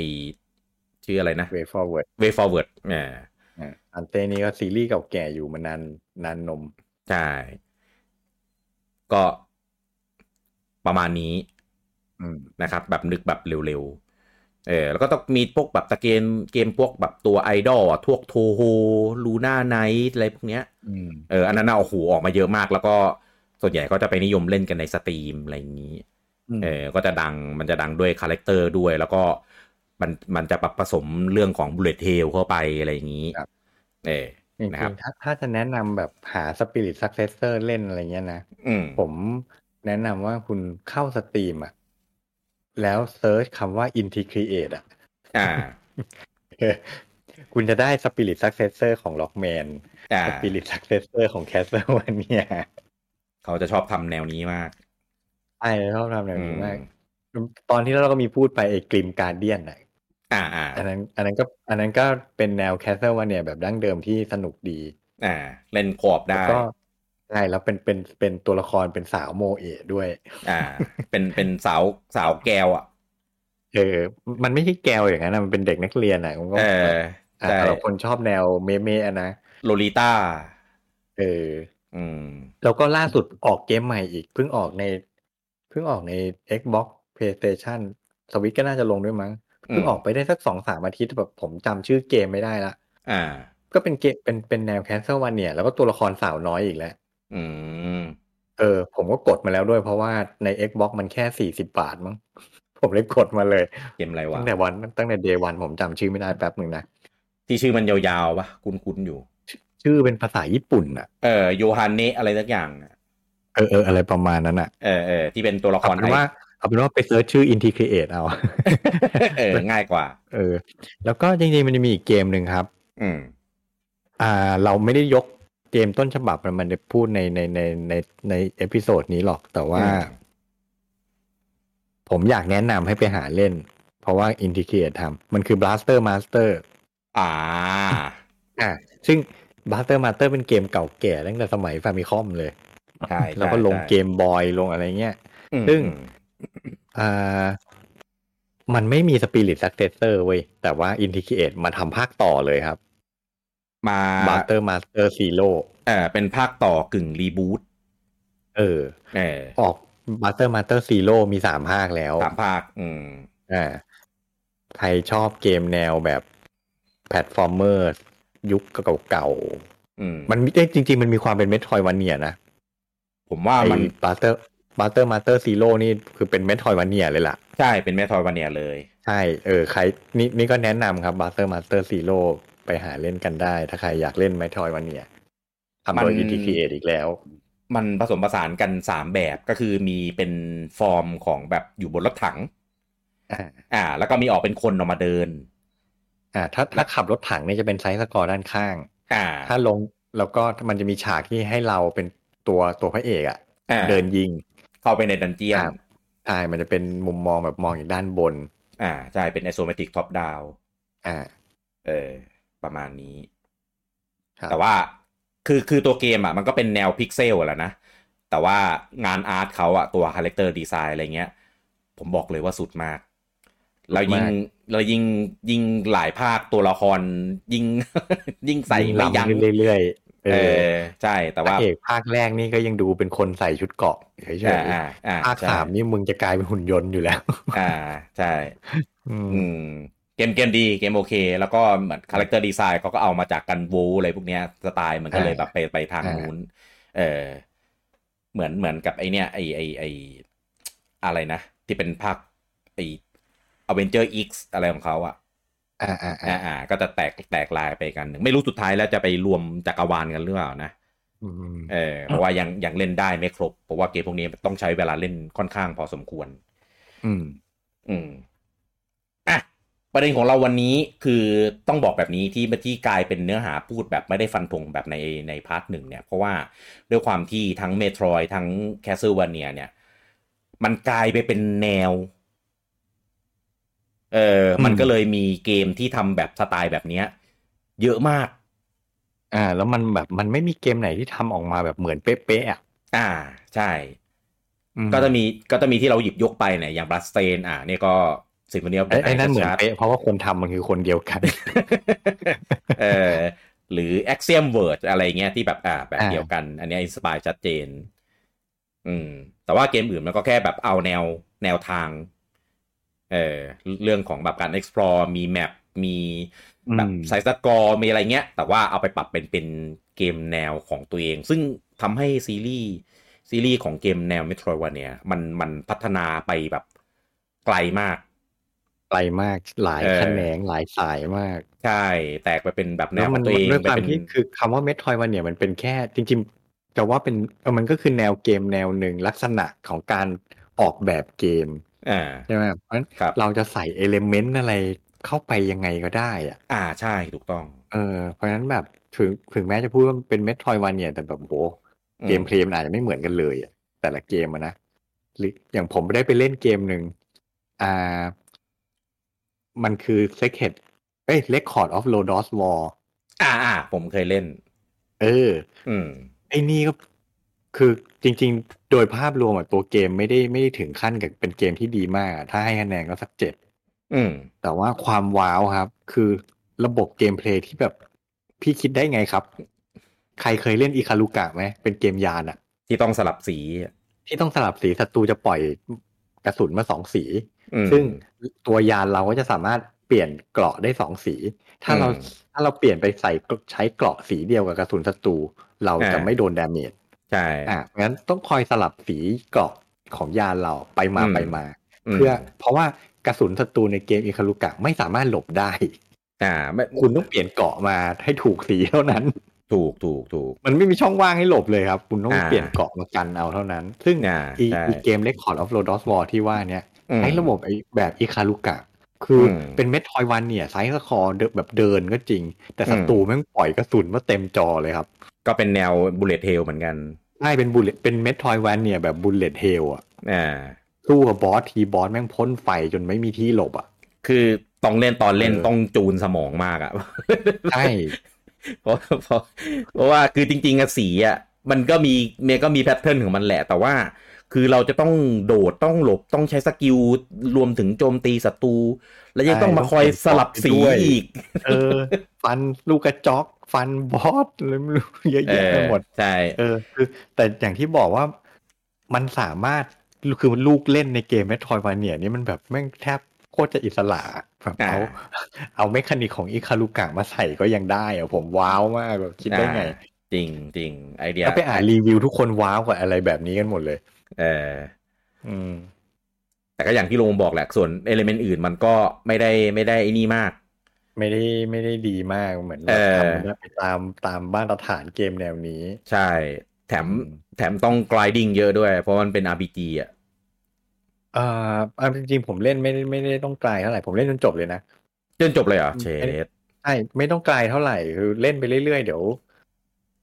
ร้านคือเนี่ยความความแบนของเกมเนี้ยก็คือว่า อ่า เล่นเล่นๆไปเดี๋ยวร้านร้านค้า มันจะมีอาวุธใหม่ที่ดีกว่าเดิมมาขายให้เราเรื่อย หรือเพราะผม ๆ ก็ ส แค่ น เก็บ วะ เงิน เก็บเงินอัพอาวุธไปเรื่อยๆ เดี๋ยวก็จบ เออผมน่าจะส ส่วน น นะ ตามเลยเออ เพราะว่าเหมือนเหมือนแบบมันไม่ค่อยได้ไปแบบตีตีกรอบให้เราเท่าไหร่ปะคือแบบ ม เราเราค่อนข้างไปได้เยอะอะไรอย่างเงี้ย ผมก็เลยแบบเหมือนซนไงพอซนซนไปเจออ้าวสู้ศัตรูไม่ไหวตายอะไรอย่างเงี้ย อืม เออ แต่ว่า ล้ ด้วยความที่จริง ๆ มันเป็น เนื้อเรื่อง